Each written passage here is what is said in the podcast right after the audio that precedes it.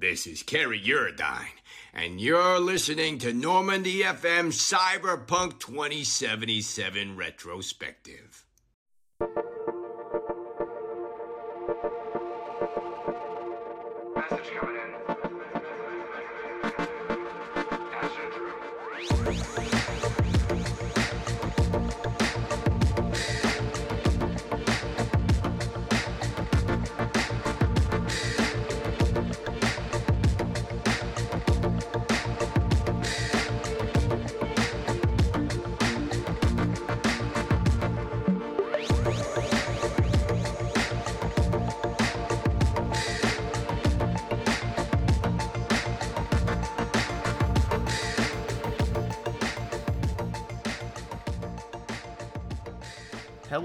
And welcome to another extra special, extra wonderful episode of Normandy FM Cyberpunk 2077 edition. I, of course, am one of your co-hosts, Eric Van Allen, joined by Kenneth Shepard. Ken, how you feeling today? Uh, okay, I'm kind of really getting ahead of myself right now because for some reason my mind immediately went to what I'm going to call this episode. Because normally we've been naming epi- every episode of this season after a song, and the only thing that like comes to mind is "I Shot the Sheriff." Uh, I mean, but a sheriff doesn't get shot in this episode. I know that's Uh, the thing. That's what I'm saying. I, I keep going to I fought the law, but they already used that. Yeah, we can't we can't in- use that. That's Yeah, that's, we can't steal. I don't know. Special guest Riley MacLeod, what do you think about this? Um, yeah, they do already use that one. Uh, I like that. I'm not sure. I don't know enough song titles to uh, to suggest one. Um, I don't That's a good mm, Bulls on Parade. Can we do Bulls on Parade maybe? Killing in the name of like I think a Rage Against the Machine song is gonna work well here. I feel like that. Do, do we feel like we're raging against the machine in this Mm. this series of, of missions? Is that what we feel like we're doing? not as I mean, such. it is ultimately, I think, a series of missions about somebody becoming disillusioned with the system that they thought was supposed to protect people. So possibly, Mm, I, I feel to like it consider. is a series of quests about disillusionment. But yes, Riley is here to help us work through our disillusionment. I have, uh, I have strong feelings about this quest line. Yeah, for for folks at home who may not be familiar with you uh, and and what you do, Riley, run, run us back through. You know, we always have new folks jumping on for for seasons and stuff like that. So tell us a little bit about yourself and also why you know why cyberpunk, why River, which is the the topic of the episode today. Gracious. Um, yes. Uh, until last year, I was at Kotaku. Um, I was managing editor and then editor at large, and then I was technically the EIC, but not the EIC. Had a lot of jobs, did a lot of things. Um, and now I do other things. Um, and I reviewed Cyberpunk for Kotaku um, twice, I guess technically. We we ran something when the embargo was up, and then I ran an actual review like a month or so later. I think, um, as I'm sure you've all talked about on this podcast, the, it had a rocky launch, and so it was always like Oh, yeah. never the right time to write the review. And I remember always being like, I'm going to write my full review, and then something would happen, and it was like, mm, I'll wait. Um, so I feel like I, I never really got a chance to, to, to do a lot of the things with the game that I that I wanted to do. So it's exciting to talk about it. Um, uh, my strong feelings about River were mostly I, I didn't realize that you that there were romance requirements, um, and I like because I it, I feel like it seemed like you could like romance anyone, and so I tried to romance River for like hours, like you know, pre-release in the middle of the night, rolling back the quest, like over and over. I think I emailed PR at some point, and I was like, "What the heck?" And they were like, "Oh, there's requirements," and I was like, "Oh." Um, which I feel like is just is just very unfair because if we can look at him, man, like th- that dude is homosexual. You gotta be kidding me. Um, I mean, when I was in the third quest, like, and I was, uh, we were both in our tank tops out in the fucking fields. I was like, this feels like the beginning of something. This feels like the very, very, very much the beginning of like a porn parody of Cyberpunk. he's very flirty. Um, Mm-hmm. I, I, I watched a thing today to refresh myself, and I think the the streamer was playing like a female V, and I'm like, this is basically the same as my experience. Um, so like, I don't know. Like, I played a, a dude, but a, a trans dude. And it's also because you can have like a male body type, but you can have different genitals, but you can have a different voice. And if I recall right, the romance options are are- can the voice and the body don't necessarily have to match, and it's all kind of a to do. Um, it's like a weird Punnett square of like if you are like I think it's like if you are male, body V, and something else, you can romance this character, and everybody gets a one, which is why I keep thinking of the Punnett square. Is like you have like the the A B A B on each side. It's like which one matches up where. That's the one romance you get. Everybody has one option for for love in Night City, and that's it. And Yeah, we'll, we'll probably be talking a little bit about that at the end of the podcast. Um, Yeah. but it's it feels very strange to this day and and I feel like we always come back to this is that like for for a game that wants to do so much of of everything having Yeah. just four romance options that are so discreetly locked off feels really weird feels very strange Yeah, there are so many places I think in the game, and I, I haven't played it since they sort of overhauled things, um, which maybe I'll do after this. Um, and yeah, there are so many possibilities that I feel like it sometimes doesn't take advantage of. Um, for like what, what I'm sure are in many ways probably fair reasons. Like I think we'll never know like what what the game does and doesn't do that was like you know thwarted ambition versus things that I think it, it never intended to do and who's to say? Who is to say? That's not a CD Projekt Red. Yeah because that's it right. Who've been out there being like we're we're gonna do one more expansion we promise. Oh gosh right. Um, but yeah, today we're talking about River, about uh, the series of quests specifically involving River. We start with I Fought the Law, where we get a call from a woman named Elizabeth Perales, uh, who needs help with a sensitive matter that she doesn't want to discuss over the Holo. Uh, involves her husband, who uh, also they just don't want to tell us anything. Um, so we meet up at North Heywood and get in the back of a car. And f- from the outset, this is very much like a these first two missions are absolutely just detective fiction, like genre detective fiction. Like you are meeting up with a who we soon to learn uh, political candidate, a candidate for uh, Night City Mayor, uh, Jefferson Perales, and uh, his wife in the back of a car. In what I had to describe to Ken as uh, very much, we saw you from across the bar and like your energy. they have they have that vibe. It's very hard to shake that vibe yeah um but as as they let us know you know if you had been listening to the radio and newscast which i had not and i feel like this game maybe doesn't do a good enough job of putting this stuff front and center for you all the time but uh the mayor had recently been assassinated uh mayor lucius rhyne uh Or an attempt was made. An attempt was made. attempt was made on his life let's say Yeah, I feel like I knew Um, that. I feel like I like that it doesn't put a lot of it in front of you. I I remember finding it really fun to like learn about the world. Like it felt like secrets, you know, just to me that I had Yeah. that I'd hunted them out, and I really enjoyed that. Um, but it is confusing in, in something like this. Yeah, I, I kind of liked that, like you know you get in an elevator like as you're leaving your apartment and there's this newscast that's on and on the screen there and you get like these little tidbits of things, even if it doesn't feel like, you know, there there were a couple other missions in this game as well where it feels like some of like the really like key backstory of things is not necessarily communicated to you, but I did like that it was things you could easily find or that you could fairly easily find, but still felt like they were just hidden enough that it felt like you had to be at least to some level invested in you know your surroundings and paying attention to mm. stuff. Because I mean, Yeah. there's plenty of shit that happens like in like around me in like the town that I don't give a shit about that I live in that I don't really know unless somebody tells me or, or I'm like paying attention to something. And so in that way, it felt that feels kind of realistic to me. I guess. If only you had robust local news, but they're just if Gannett wasn't destroying your local news, maybe you would know more about your town. Exactly. This is this is actually just cyberpunk getting super uh, political Yeah. about the state of local news. Some journalism, Um, journalism for you. Finally, um, they want us to look into what happened with Lucius Rhyne, uh, and and we can you know try to figure out what's going on. And and they suspect foul play because Rhyne had been doing some budget cuts on the NCPD, and so uh, that might have you know rubbed some folks the wrong way. You know, not not gone over well. And so we we look into a brain dance of what happens, uh, an attack on uh, the I think it was the day he died.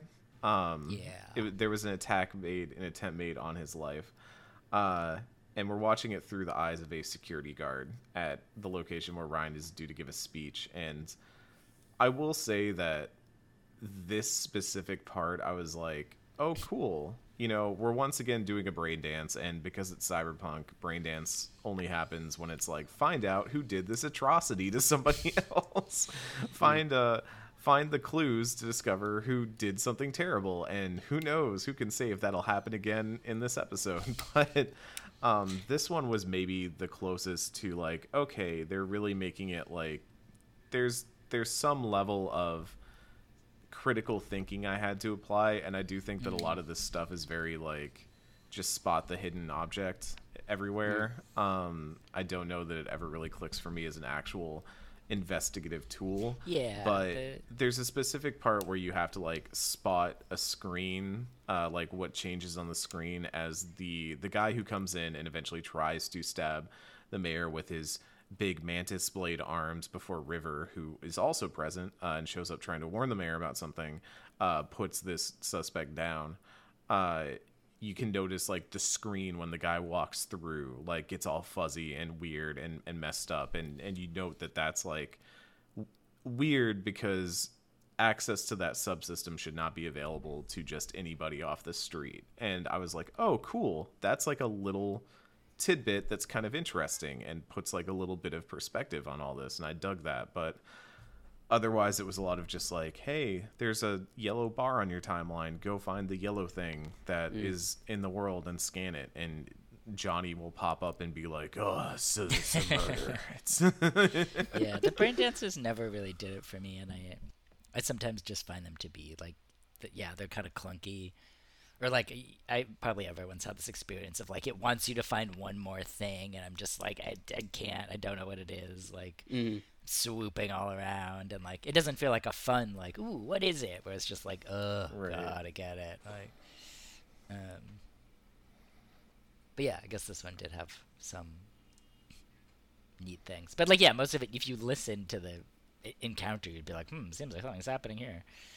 Um, but it really just wants you to like find an object so you can progress the plot Yeah. and, and that's kind of like the general problem i have with the brain dance and i think ken we've talked about this before at some point about another video game but the idea of not just learning knowledge in a detective game but having to like apply it and use it to like prove something and prove a point um that's usually the marker of like a better detective game to me is like don't just pick things up and now you've collected it and you've collected the evidence good job you're like Show your work. seven steps away from getting the verdict you want like you have to actually also be able to apply it and and show reason and be able to like connect the dots and Yeah. um that's kind of where the brain dance falls flat for me because this whole this whole quest line for River is basically just like genre detective fiction, right? It's we we get like kind of two cases that we work with River to try and solve things. And I do think the second one does a little bit of a better job in giving you like stuff to do that feels detective-y, but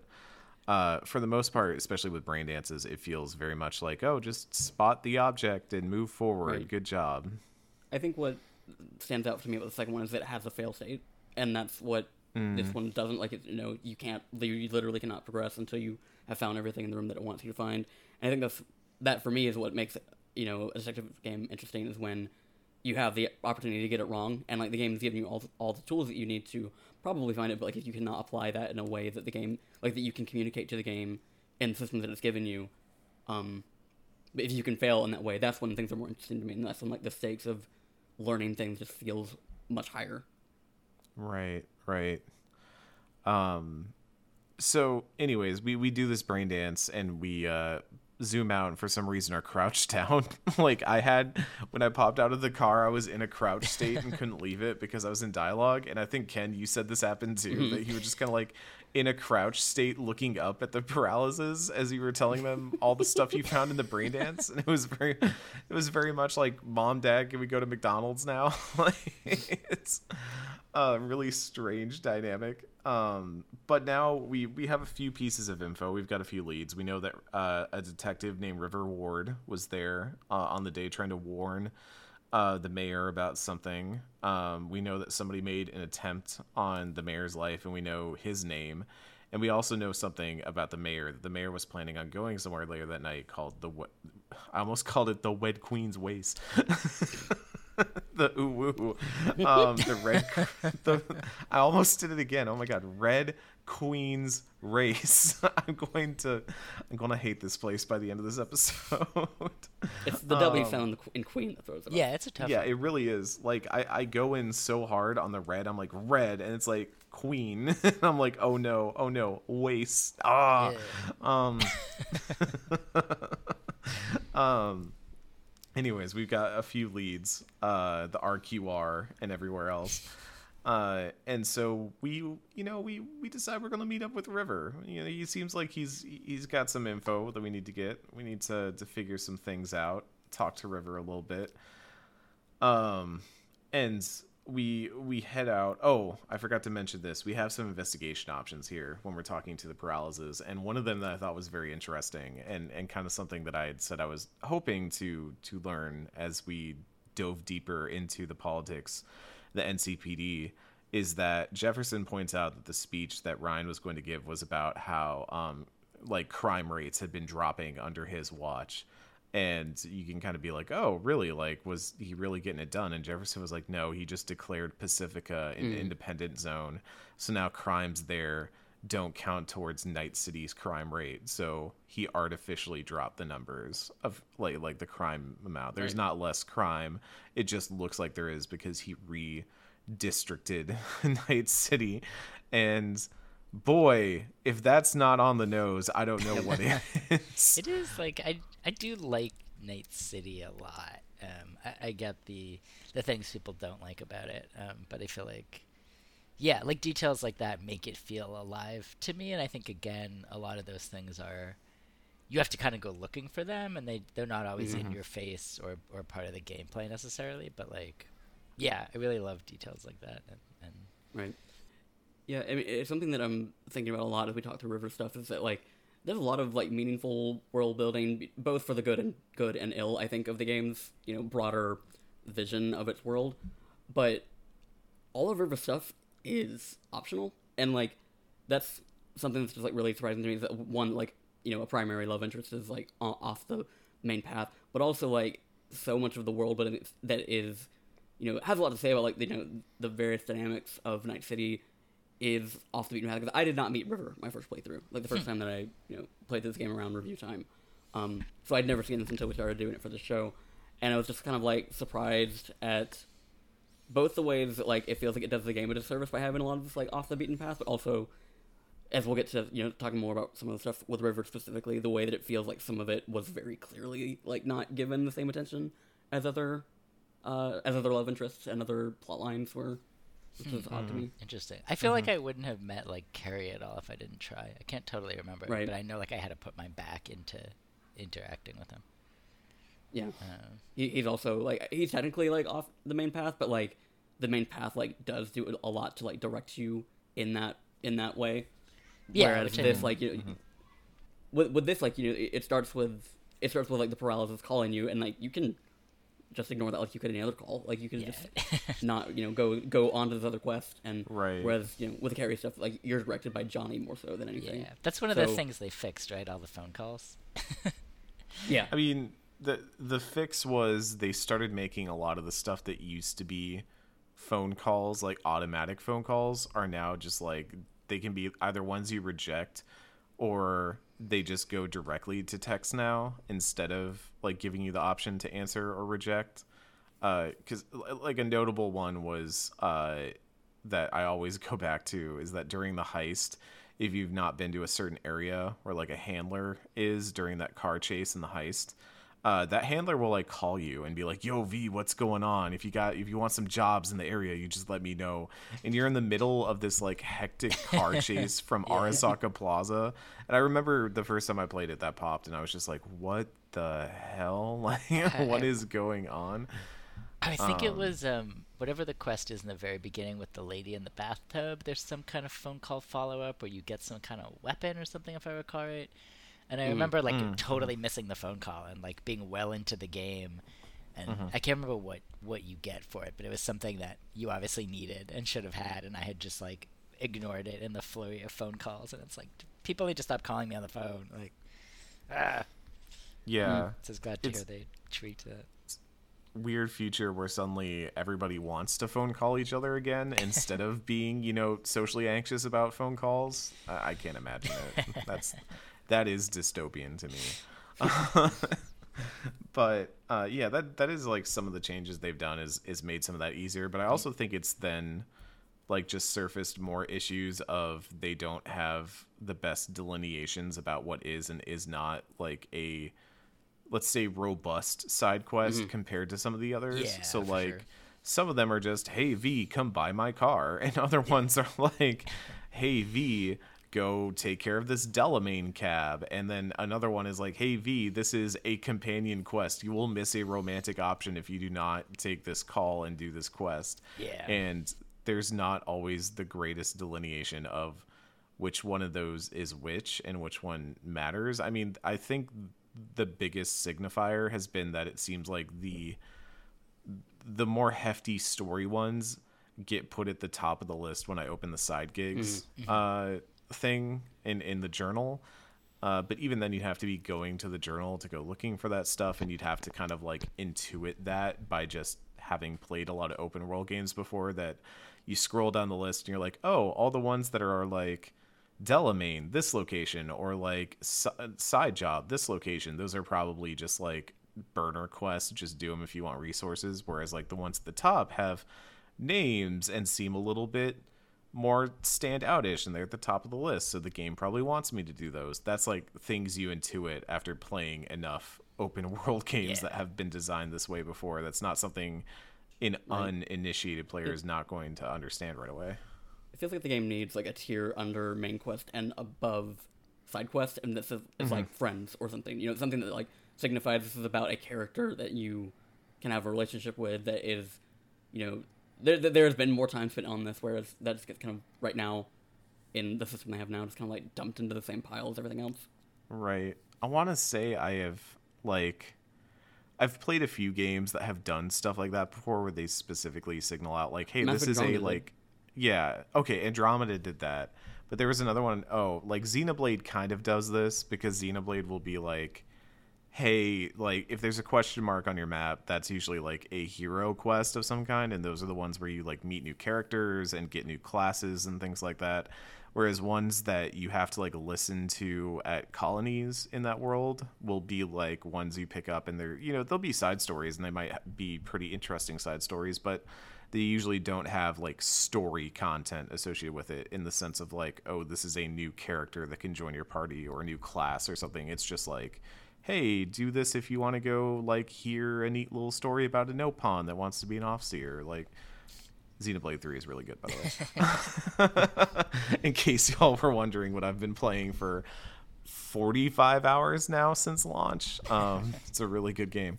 Uh, but yeah, in terms of Cyberpunk, I do wish it was clearer because, like, even once we get to meet up with River, like, the beginning of this quest is very straightforward and it's kind of like, okay, you know, brain dance, that's neat. But then you go to meet River and it's like, oh, hey, here is a major character. We can tell because of the level of detail on this character and how much work is being done in this specific dialogue with him. Seems like a major character the game wants you to meet.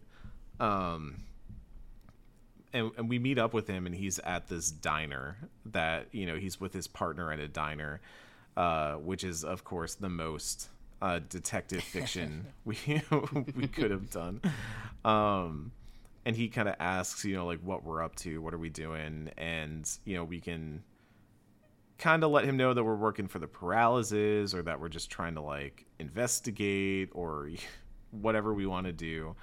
Um, but eventually he's you know his his partner Harold Hahn uh, is is kind of telling him to leave it be, leave this leave this whole Mayor Lucius Rhyne case be. The higher ups already told you they don't want to tell you twice. uh, God, I I- really like it. I like how just Yeah. into it they lean. To be honest, like it is, it feels like someone watched a bunch of like hard-boiled detective drama and then like seasons one through four of The Wire and then wrote this whole quest line. And I like that. I think it's fun because of that. I don't think there's anything wrong with like I don't want to say being derivative exactly, but I, I feel like something I, I liked about Cyberpunk, which I guess is like this is gonna sound ignorant, but like something I like about like William Gibson novels is how cyberpunk they mm. are, and like obviously they mm. are, you know.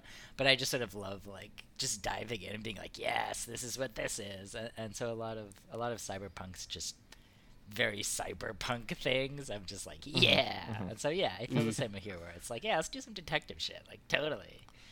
Um, And it's fun. I not to get not to get ahead of myself, but like the more I did more of River's quest line, the more I wish that more of Cyberpunk looked like this. Um like I, I get that the thing we are doing is largely just being a merc and taking jobs, right? But a lot of that ends up in these you do these verbs that feel very Grand Theft Auto-y and and very like oh, we're gonna go cause chaos and carnage, and we're gonna shoot stuff, and we're gonna sneak around, and and if you don't want to shoot stuff, but then you'll probably end up shooting stuff anyways, and um, like I got to use different verbs that the game didn't always give me, and like especially because of the way I've been building my character, like having netrunner skills in these missions felt really really good and felt like Yep. rewarding in a way that I felt had not been rewarded up to this point, and so I really dug them for that. But also like I, I don't know. We'll we'll get to it. I, I think the second mission is the standout of of River's whole like series of quests here, and and we'll get to why. But like it's, I do feel like we get to operate with more verbs here than we're used to in other quest Yeah. lines, especially like And- coming off of Panam's. Right. And I do think like and this is me having, you know, played ahead and played some other stuff. I think the game does a lot of things where it does allow you to kind of like break away from, you know, the, the Grand Theft Auto slash slightly better feeling Bethesda game uh, loop that it has in a lot of the side quests. Because, like, you know, the, the stuff with the river, there's the other Peralez quest that comes out after all this shit. Um, and even, even like the like smaller ones, like the one I played the one with uh, the character that Grimes voices, and it's like Oh right. that kind of like like made to like it's not, not on the same scale but like it is more along those lines where like you're hacking into security cam footage to hear what people are saying in the other room so you're not and but like you can also like walk in and be heard and then they stop talking about the thing and you know allowing you to have these ways that kind of like feels like the game's more reactive to your presence in it and also just letting you do more things other than shoot and drive and yell at people and so like to the game's credit i think there are those there but i do wish a lot more of them were on the main plot Yeah. um, we talk more with River about what's going on. Uh, he tells us that we should probably go somewhere more secluded to discuss because Harold is getting sick of it. He's already left. He's like, I'm out of here. I'm not getting involved. Uh, and we we get in River's truck, and uh, he starts driving and tells us that okay, the assailant was like Peter Horvath, who'd been uh, you know been seen shooting up uh, dumpsters, talking about the mayor, getting mad, getting frustrated. He blames the mayor for a lot of things, and they brought him in, but was kind of let go uh, before they could like get any sort of statement or book him in any case. And Rivers like, okay, this guy is clearly a potential threat to somebody, but the police is like cool to just let him walk. That feels like it's orchestrated. Like that's what's going on here. Uh, and and so he was on his way to talk to the mayor about that when all this went down. And obviously, River is suspicious about why the Peraleses care so much about this, but he's also welcome to have a little bit of help. Uh, so he's we, we kind of agree to work together. You know, we're going to get the info we need for the Peraleses, and and he's going to get the evidence he needs to get the case reopened. Um, so we can kind of choose at this point which place we want to go, which lead we want to follow first, um, Horvath or the Red Red Queen's race. Nice. Got there first try, and uh, I I think we both chose to to look into the Horvath thing first, um, which is conceptually interesting because we kind of go to this marketplace where we had worked and we're looking for a stall where he had worked. We know uh Horvath's boss boss. See, I fucked it up. I, I knew I was like I was so focused on the RQR that I did not see Horvath boss coming. it was right behind it. Um so we were looking for Christine Markov, who was his boss, uh, at at this stall in Japantown off the edge of Heywood, and we we can start asking around and i kind of like the idea of you're going stall to stall rivers on one side you're on the other and just kind of asking people like hey you, you heard about christine markov? I'm looking for christine markov. It's it's a cool idea of like oh hey this is canvassing. This is like looking for information about a person in a place that you just know a general location about and you're trying to like gradually learn more and more and more.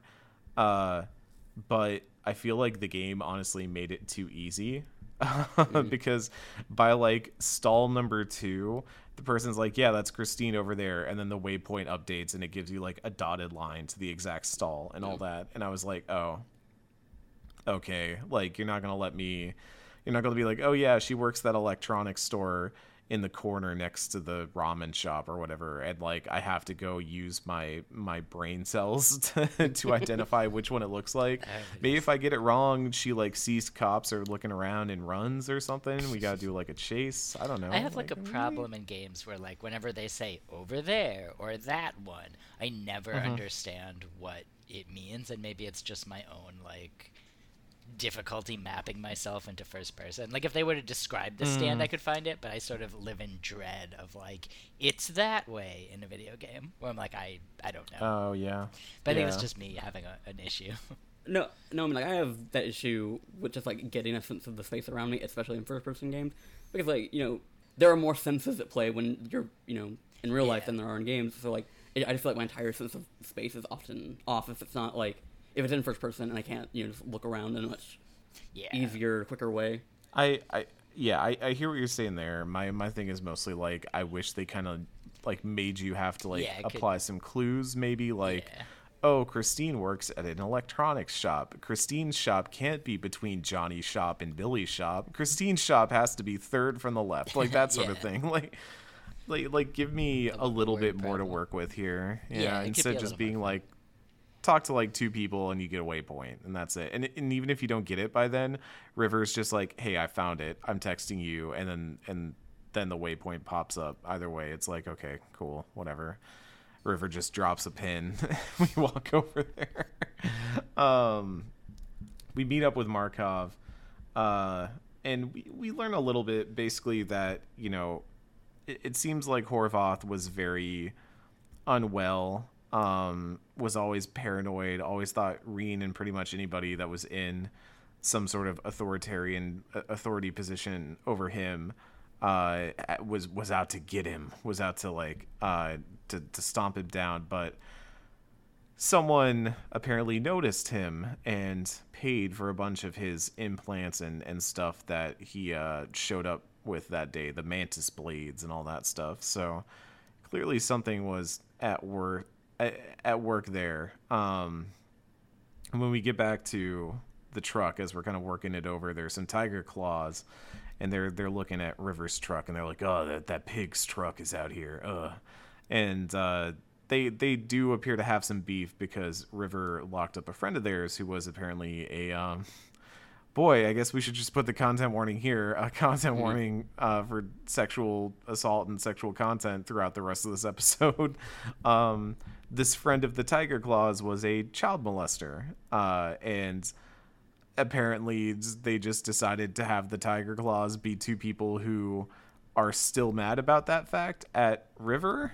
And um okay you couldn't pick another crime CD Projekt Red there's a lot of crimes out there Yeah. that can be done that could lock somebody up that would maybe be more like oh you know you put my friend away on assault or something like that or, or robbery or I don't even know arson or something. And I'd be like okay yeah I could see like maybe the the gang members are like oh you know that's that's our buddy and you locked them up we're mad about it but you're gonna put this in there as the thing that this guy did and the gang members are still mad that river locked him up Yeah, that's I- the takeaway I can see, like, I guess narratively for later, but uh, why they want to set River up as someone who's against child molestation? Like, doesn't feel like a, a character trait you need to like.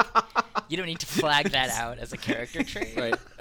I, I, I had no reason con- to consider anything else Yeah. at, at this point.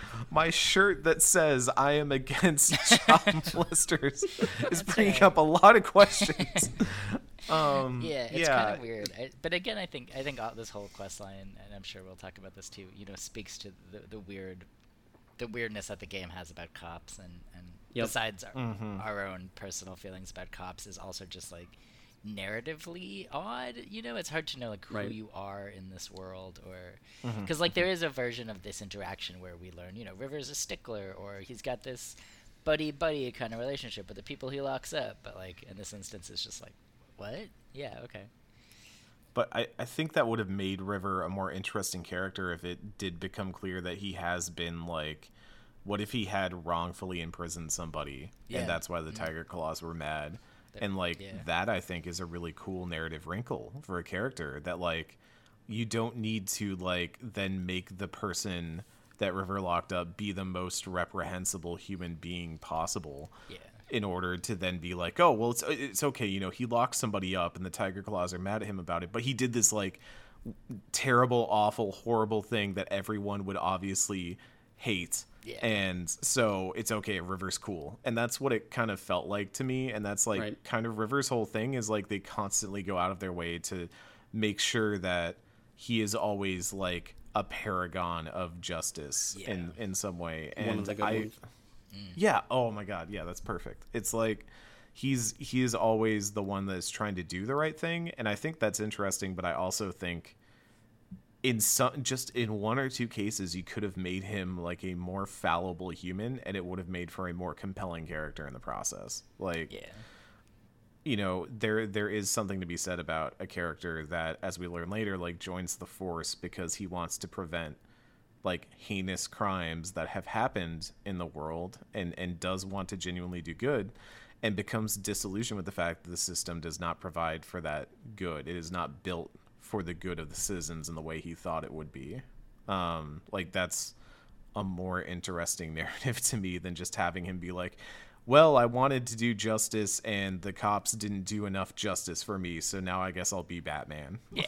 Like- um oh Garrus, I can't believe we're back to Garrus already. um River is kind of the Garrus of this game when you think about it. Damn. Um Cursed. except except for being a hot Turian, you know, you can't have everything. Um anyways, uh, we can confront the tiger claws or we can just let River handle it and you I think I've confronted them before, but it's it's really dumb. You just like fight them and he gets yeah. mad about it. I feel like I remember shooting them when I when I played. Oh, huh. Um, yeah, I didn't interrupt or anything, so like nothing. It didn't escalate. Could have lit them on fire with my brain magic if I wanted to. Um anyways, we we get that taken care of and and we're like, "Oh, you know, you got some beef with Tiger Claws?" And and River's just like, "Oh, I'm a cop," you know. That's it. Right. That's that's gonna be his answer every time we we deal with some gangs. Is he's like, "Well, I'm a cop," and and gangs hate cops, and I'm like, "Well, you're not wrong, River, but that feels like a bit of a cop out in the most literal sense."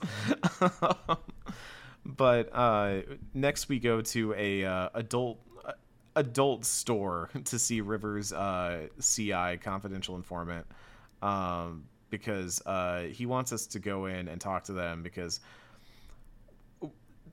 they probably know where this club that Rhyne was going to is, but they're not on best terms after the last time uh, they met because, as River tells us, uh, they kind of got ratted out the last time they gave info to River, and so obviously, if you are an informant and people then find out you're an informant, things go badly for you. so, um, River's not too keen on showing his face in the shop, so we have to go in.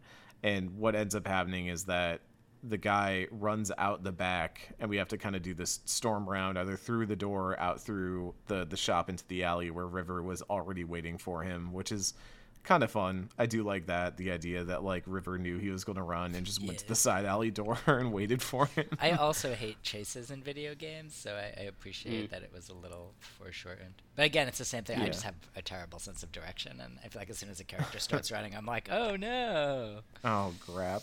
No. I have to remember directions again. Yeah, that's just like me Um, and my own my own problems. Uh, so we we talk to him in the back alley. We can do like a little interrogational, good cop, bad cop. Um, yeah, we can we can be nice, or we can be mean, but we get the information either way. Um, I was actually nice this time. I was not Corpo V this time. Damn, you love to see it growth. I no, I, I mean I just you can't cash all the chips in all the time. I'm saving the points for later, you know. it's, uh, we head to the address, uh, which is a warehouse in animals territory, and River does not have a warrant, so he can't come with. Look at that. He follows the law. You love to see it. um, but we have to go in. We've got to get in. Um, and there's weird stuff in this particular sneaking mission, like enemies who saw me through grates when normally you should not be able to be seen through grates, and it was kind of finicky. has and, the combat improved at all with all of the? Uh, I mean, it's about the about the same as it ever was. Really, like I don't there think are it's some. systemically gotten any better. I think there's like, I think just now that the game's less broken, I think more people are kind of figuring out how to play it in a way that is more interesting. Because we talked about this, you know, on the Panam episode last last last episode. Like, syst- like there are a lot of systems in this game that can lead to interesting uh, encounters and you know ways of play, but the actual shooting uh, has not improved that much. Uh, I think that's like the main thing. I don't think that that like much has been done about that beyond you know because like the systems of that are like the numbers go up on your stats for all your guns and shit. Yeah. So the only time that they actually really get interesting and fun to use is when you get the iconic stuff at the end. But uh, I don't know. It's serve. It's a, I I think it's actually a pretty fun stealth game, but as a shooter, it's still uh, Oh, it's it's bad as a shooter. Yeah, I- I serviceable feel at I- most. Yeah, I mostly stealth just because I always stealth, but I definitely I feel like I remember this fight being like most of my gunfights like very tedious and yeah, Mm-hmm. people can see you when you don't think they should, and I feel like it, in my memory it takes forever to finish a firefight, but not in an interesting way, and it just like uh Yeah. kind of way. It also feels like the enemies I I keep calling it like brain magic and stuff because that's basically what the net running is in this game. It's not actual like jacking in and doing tech stuff or anything in the way that like maybe a Shadowrun presents it, but it's like you're basically just casting spells from your, you know, hard drive on other people. But it leads to weird situations where every time I see an enemy and I'm in a gunfight with an enemy who has that thing that's I guess supposed to imitate them moving at high speeds, but like they just kind of blink and teleport dude. around. And it looks like they're just clipping. Like it looks like they mm. are like hitting collision and just getting flung across the arena all of a sudden. And I know it's supposed to imitate them like oh they move so fast that your eye can't even track it or whatever but it just they they look like they're doing instant transmission from dragon ball z and it's like it, it feels so jarring that it's it's beyond you know oh they're at a high level of tech and it's like no this just looks goofy. And so so much of the game is like very video gamey that i do kind of wish that maybe there was just either a willingness to let some of this stuff be more ridiculous and be more over the top or just not have stuff where people like teleport around and like kind of pick one side because it feels like they tried to shoot the middle and mm. And field goal it and it did not work out for me i don't know you gotta either go like vampire the masquerade bloodlines where like everybody has ridiculous superpowers that don't make any sense or you go like uh, uh, fallout where like just everybody has guns and that's it like there's it feels like cyberpunk wants the middle point of superpowers and also just be dudes with guns shooting at each other Yeah. Um. Anyways uh we, we get through all this and the club itself it, finding the club is a fun little thing. You just discover that like the entrance is hidden in one of the storage containers inside mm. but i always thought that was a neat little thing of like oh huh that's that's kind of neat. You know you gotta figure that out and usually the way i intuit it is it's whichever one the guard is like kind of stopping and standing in front of for a longer amount of time. Like it's it's the container that the guard is guarding and i feel like oh you know you got to kind of pay attention to the environment to figure that out. I like that. That's neat. Um, or you can just listen for like the music and stuff like that, and you'll find it that way. Um, and we we go inside uh, to this elevator and go down to the club that is underground and, and take out more guards. And if if you are um, if you are smart, let's say, uh, you can go to the office and you can uh, access the video and see the video that you were supposed to discover, which shows that uh, Rhyne died while watching a brain dance in this club, and it seems that the brain dance was spiked in some way uh, and probably killed him, like, you know, malfunctioned his heart in some way and, and killed him. And we see Han, who is River's partner, covering the whole thing up, like setting up the cover up and all that uh, for the higher ups, uh, taking care of it all. Or if you're a dumbass like me, you can instead of going to the office, go into the room where the brain dance was and try the brain dance and get your brain fried. And then River shows up and is like, "Oh my god, what what happened here?" And that was a wild situation. I don't think Ken, you seem surprised when that happened. Yeah, like when you when I was watching it, it was like, what the hell did you just do? yeah. Um, You don't, I you guess don't just fucking like we ha- we had this conversation. You don't just plug into shit that you don't know where it's been, nothing ventured, nothing gained. All right, come on. Mm. and then you die again. look we've got we don't have infinite lives but we do have more lives than the average person all right we have an above average number of lives River saves you, right? If you do it. Mhm. Yeah. yeah yeah which also means he's now down there without a warrant so ha we made Oh. river break the law but um that also means he's there when you watch the uh the han thing like in person uh, which is really cool and i kind of like that so it all pays off um anyways, uh, we head back to the diner. River is obviously very unhappy. Uh, and we meet up with Han. Han is out in the parking lot. And I love like the tension before you get out of the truck of, of River trying to just be like, okay, like, fuck, we gotta go do this. We gotta go deal with this. And we get out, we confront Han, and River's like, what are you doing? How you why why would you do this? Who gave the order? Who gave the order to make this happen? Mm. And Han's just like, buddy, you don't know how Night City works. Chinatown. I, I'm, I'm here. You, I love the line he has. Is like, you know, the day when I stop taking orders from up top, it's the day I retire, and not a day sooner. and I, I really, I, it, it's so pulpy, and I love it. It's it's mm. very good, and I, I think it, you know, it doesn't just lay the the foundation for River becoming disillusioned with the system and all that, but it's also just I don't know. It's like, hey, this is what the NCPD is. In case you forgot, like they are just corrupt to the core, and we we end this mystery not really knowing anything. We don't have definitive proof that uh, Holt was the one, you know, the second in command. We don't have proof that he was the one that set up Rhyne to die in this uh, BD uh, escapade. But we also have a strong inkling that it might have been him. He was the one who knew about the the secret club that the mayor liked to go to, and and would have been the one to have the access and the power to make all this happen. And we have this moment with River where we're like, you know, what are you going to do? What are you going to do with this information? And he wants to open it up. He wants to go to internal affairs. He wants to take care of stuff. And Han's just like, no, not like you don't get it. Like, if you do that, they're not going to be mad at me. They're going to be mad at you. They're going to come after you because you're going to be the problem. You're going to be the one that is causing problems for everybody else. Like, what do you not get about this? And I, I dig this moment. I do. Hmm. It's it's very like genre fiction, but it's good. Yeah, I it's guess- good genre fiction. I don't know what I'm supposed to feel about it, especially as like playing a criminal. Like it's hard. It's mm. hard to, mm-hmm. which I think is mm-hmm. one of the the problems with cyberpunk and how you're you're a criminal, but you can help the cops, and it, it's immediately Right. unclear like where you stand in this world. But like, what would I, a criminal, like? Why would I have any feelings about this this cop's like arc to like, oh, the police system's corrupt? I'd be like, yeah, all right, like, I'm gonna go do crimes. See ya. Um, Right. and it is a good genre moment, and so it's enjoyable. Like it's intellectually enjoyable, but I think like emotionally it doesn't resonate with me just because maybe I'm you know I'm biased and I live in New York, so I'm like, yeah, no shit, Yeah, the cops are yeah. corrupt. Gasp. Um, Mm. But also, yeah, it's just hard to it's hard to understand why my character would care. You know. Right. Yeah, I, I think And it's like Oh, sorry.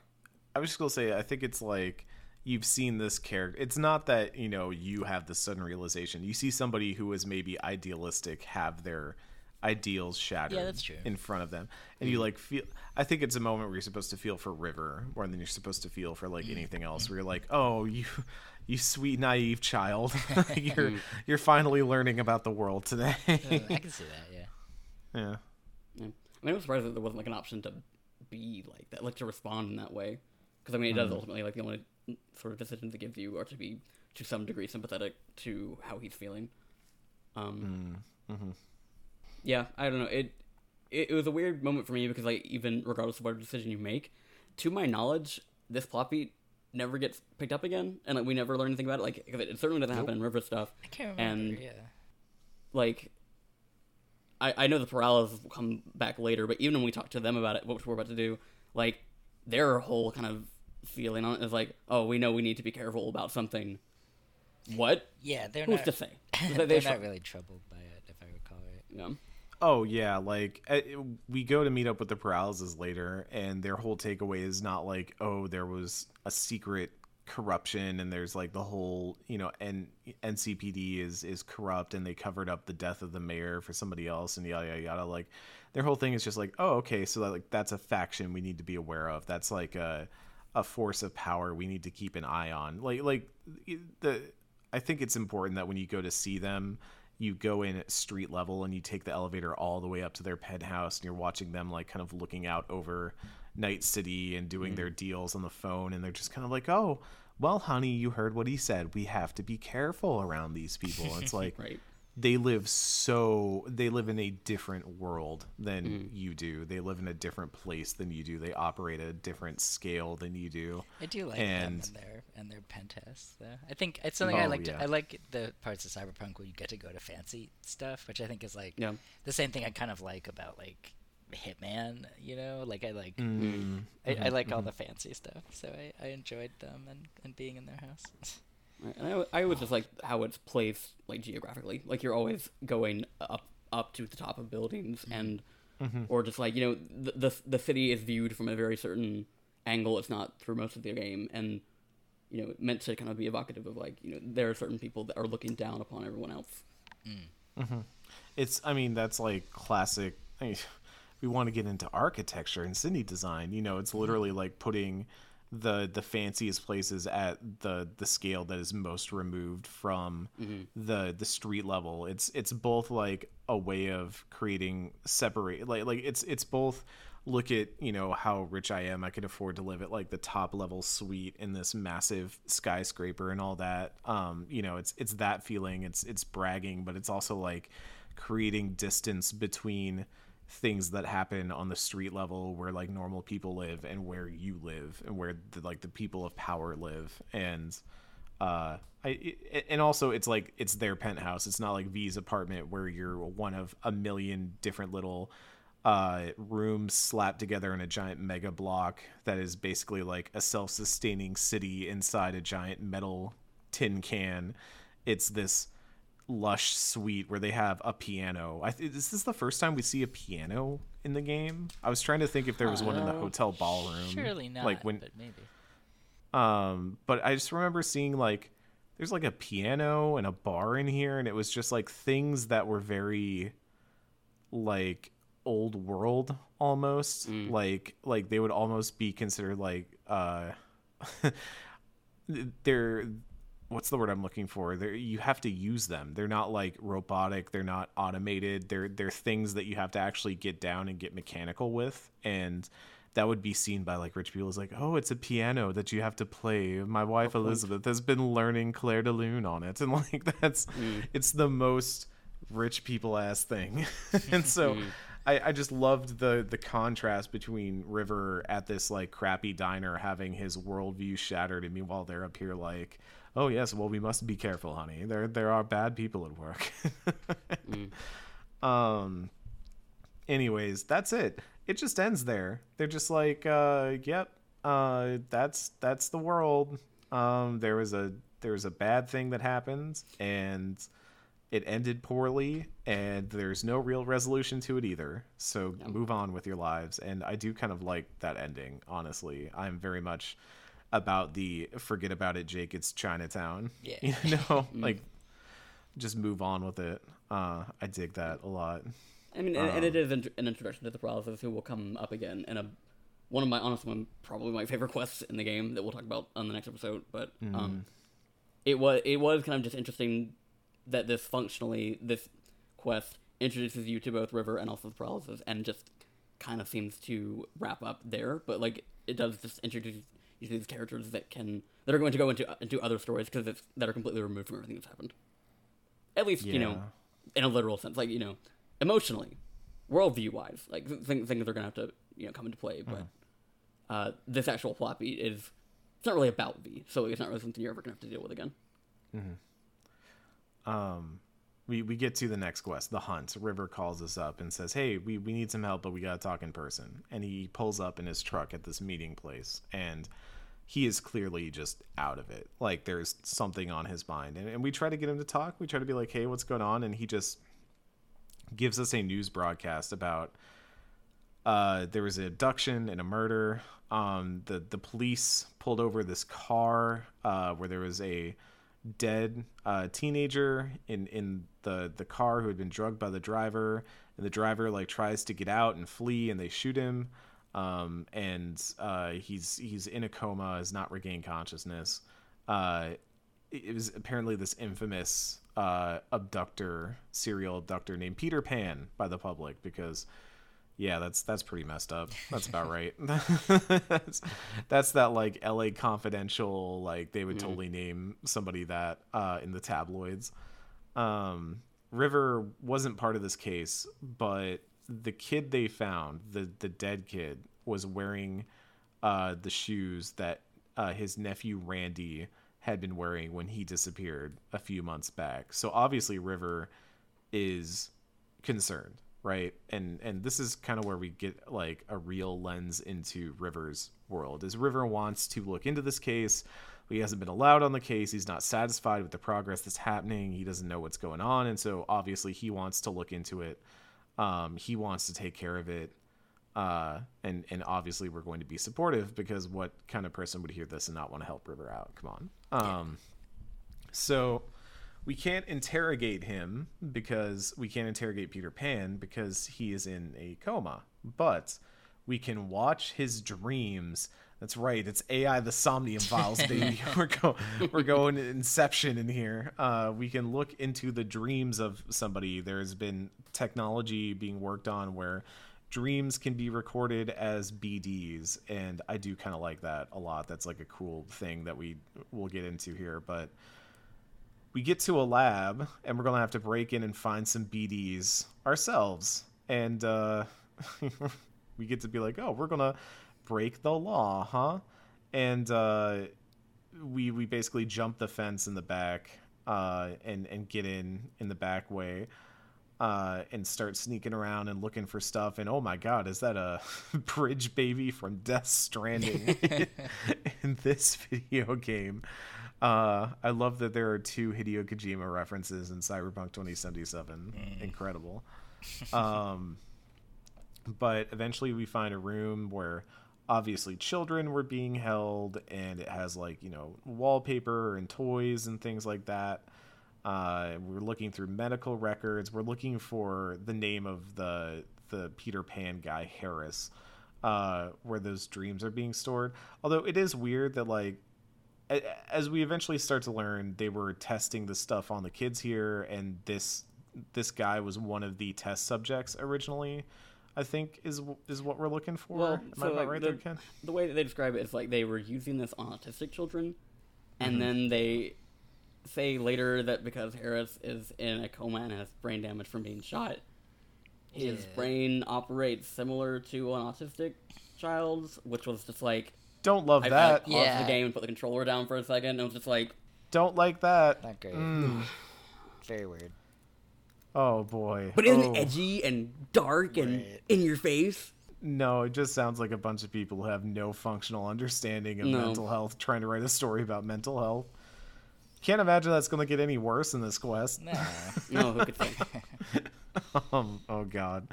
Um anyways, we um we start going through drawers and we ask like why don't you just get a janitor to like, you know, just pull some threads and get you know, leave a door propped open or whatever and uh River's like, "Oh, I'm just trying to uh not leave a lot of loose threads so I don't get found out." And then we get caught by someone who we learn is Yawen Packard, who lets us know that River's been kicked off the force.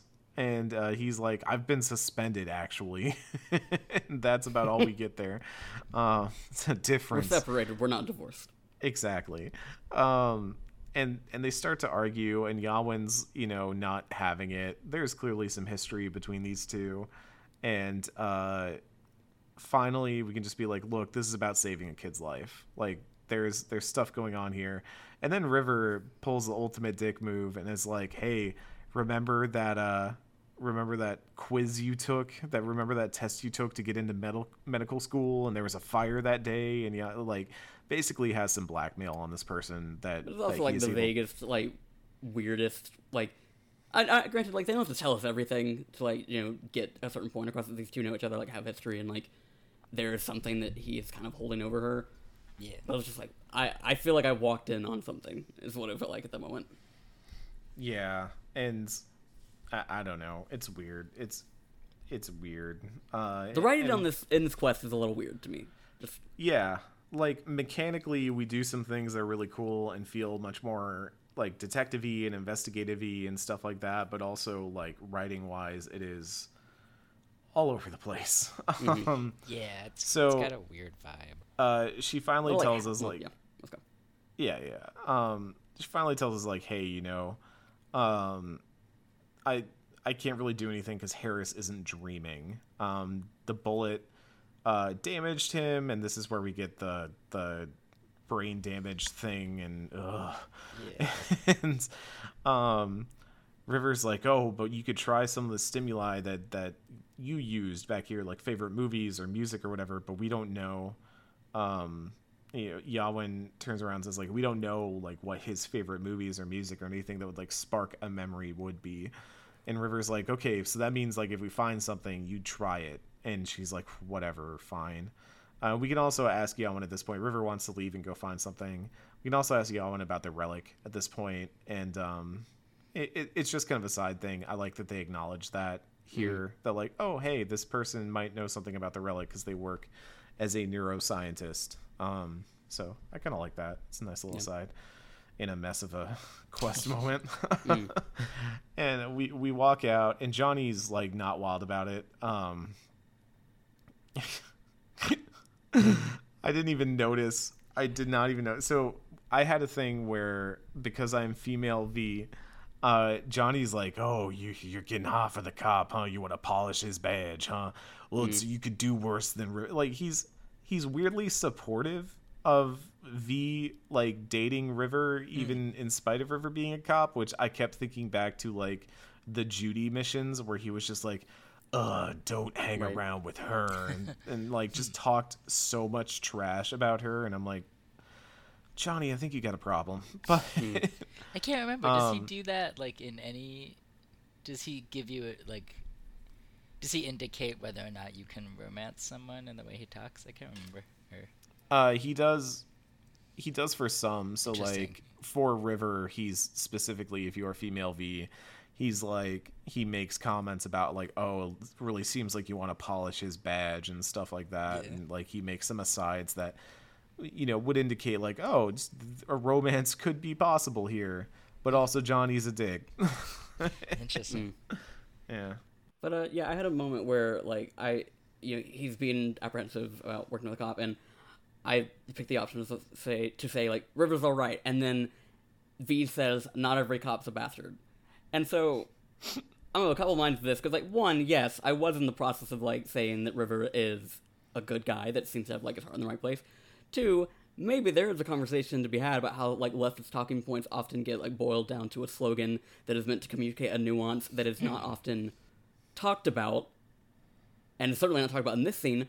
But the game, like lifting that phrase and using it in this context, just is like this game does not fucking get it. Like this game does not like that. That feels like weaponizing, you know, a legitimate stance that is often encapsulated in that phrase, and like you know just throw it under the bus. And that that to me is just like that tells me what you actually think about cops and like about how you're you know like for all the things that you've got this you know there's interesting bits of world building like the, the pacifica thing that we talked about in the last mission like that you know recognize certain dynamics at play but then you say this shit and i'm like you don't fucking get it remember when Deus Ex Mankind Divided was doing its marketing and there was that sign, the Aug Lives Matter mm-hmm. sign? Yeah. Every time a company does this, not only is it just like immediately immersion breaking, possibly worse than I know I went off on a whole thing in Dragon Age Inquisition when somebody like made a joke that was in French and I was like France doesn't exist in Dragon Age. How can you make that joke? But just as immersion breaking is taking like a meme and doing a meme. I, I really in general do not like meme writing in video games because I mm. think it incredibly like dates things.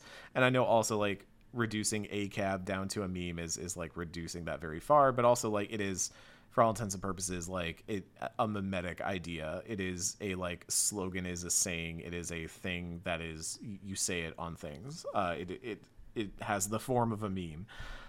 But it's um it's like not only does it date it, but it feels like the game is directly speaking to you, the player, in that moment. Because again, there's no real like basis for that stuff Right. in Well, but there would in be the if, world. if you were actually a criminal, like it would make sense, right? But again, I think the game undermines itself. Like, like what is this coming to trust a cop mean if you already are like working for the cops and for Mm, you know mm-hmm, like I meant it's just also- specifically using like the exact terminology of Yeah. like that that phrasing, that structure of of just turning around and being like we're doing the same phrase again but slightly different to make it fit in our world and Yeah. and that's just like mm, kills it for me. Yeah, I definitely Um, like had a crush on him in as my character, right? Um, and, and didn't necessarily see that as some kind of moral failing. Like maybe I'm just old, but I wasn't like a cop. Um, Mm. but yeah, but again, it feels like it doesn't. There's a lot you could do there that doesn't seem like it matters. Like it should be like gasp a cop, but again, it's it's kind of not. Like, oh. um, we get back in River's truck and, and we get to actually talk to him a little bit about his departure from the NCPD.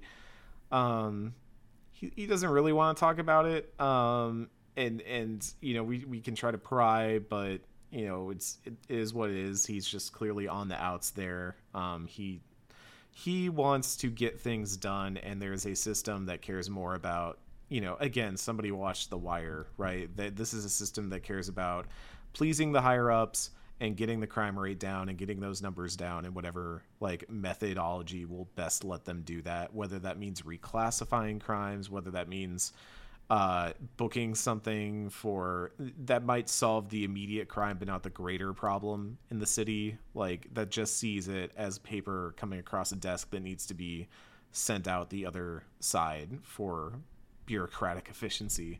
Watch the wire. Um, but uh, we go to his sister joss's house um, and she at this point thinks randy ran away. So River's kind of like, hey, you know, keep it to ourselves. You know, maybe let's, you know, keep the kidnapping between us. Uh, but maybe we can find something at Joss's place, uh, specifically in Randy's belongings, that might give us a lead on Harris and and more info about him. And so we go there, um, and Johnny shows up to make fun of how not a great place to live it is. Which thanks, Johnny, that was real nice. um, and inside we meet Joss, and you know we get introduced, and at this point, um, you know she's like, "What what's going on with Randy?" Uh, and we could step in and say that Randy has been taken, or we could just not say anything. At which point, River then just says it. Yeah, which- right. glad we had that talk in the truck river great great planning you know really went through river needs nathan fielder on board all right we need a rehearsal for for this exact situation um i might have watched a bunch of the rehearsal last night uh, that may or may not have happened I tried. um I don't like watching people oh. be uncomfortable. Oh yeah, then then don't watch this Yeah. show. um, we could talk about that later, but um, yeah, it's just overall, you know, she she's like, okay, you know, go look through Randy's stuff, go do what you need to do, just try not to like break anything, you know, and and let the kids know it's time to eat.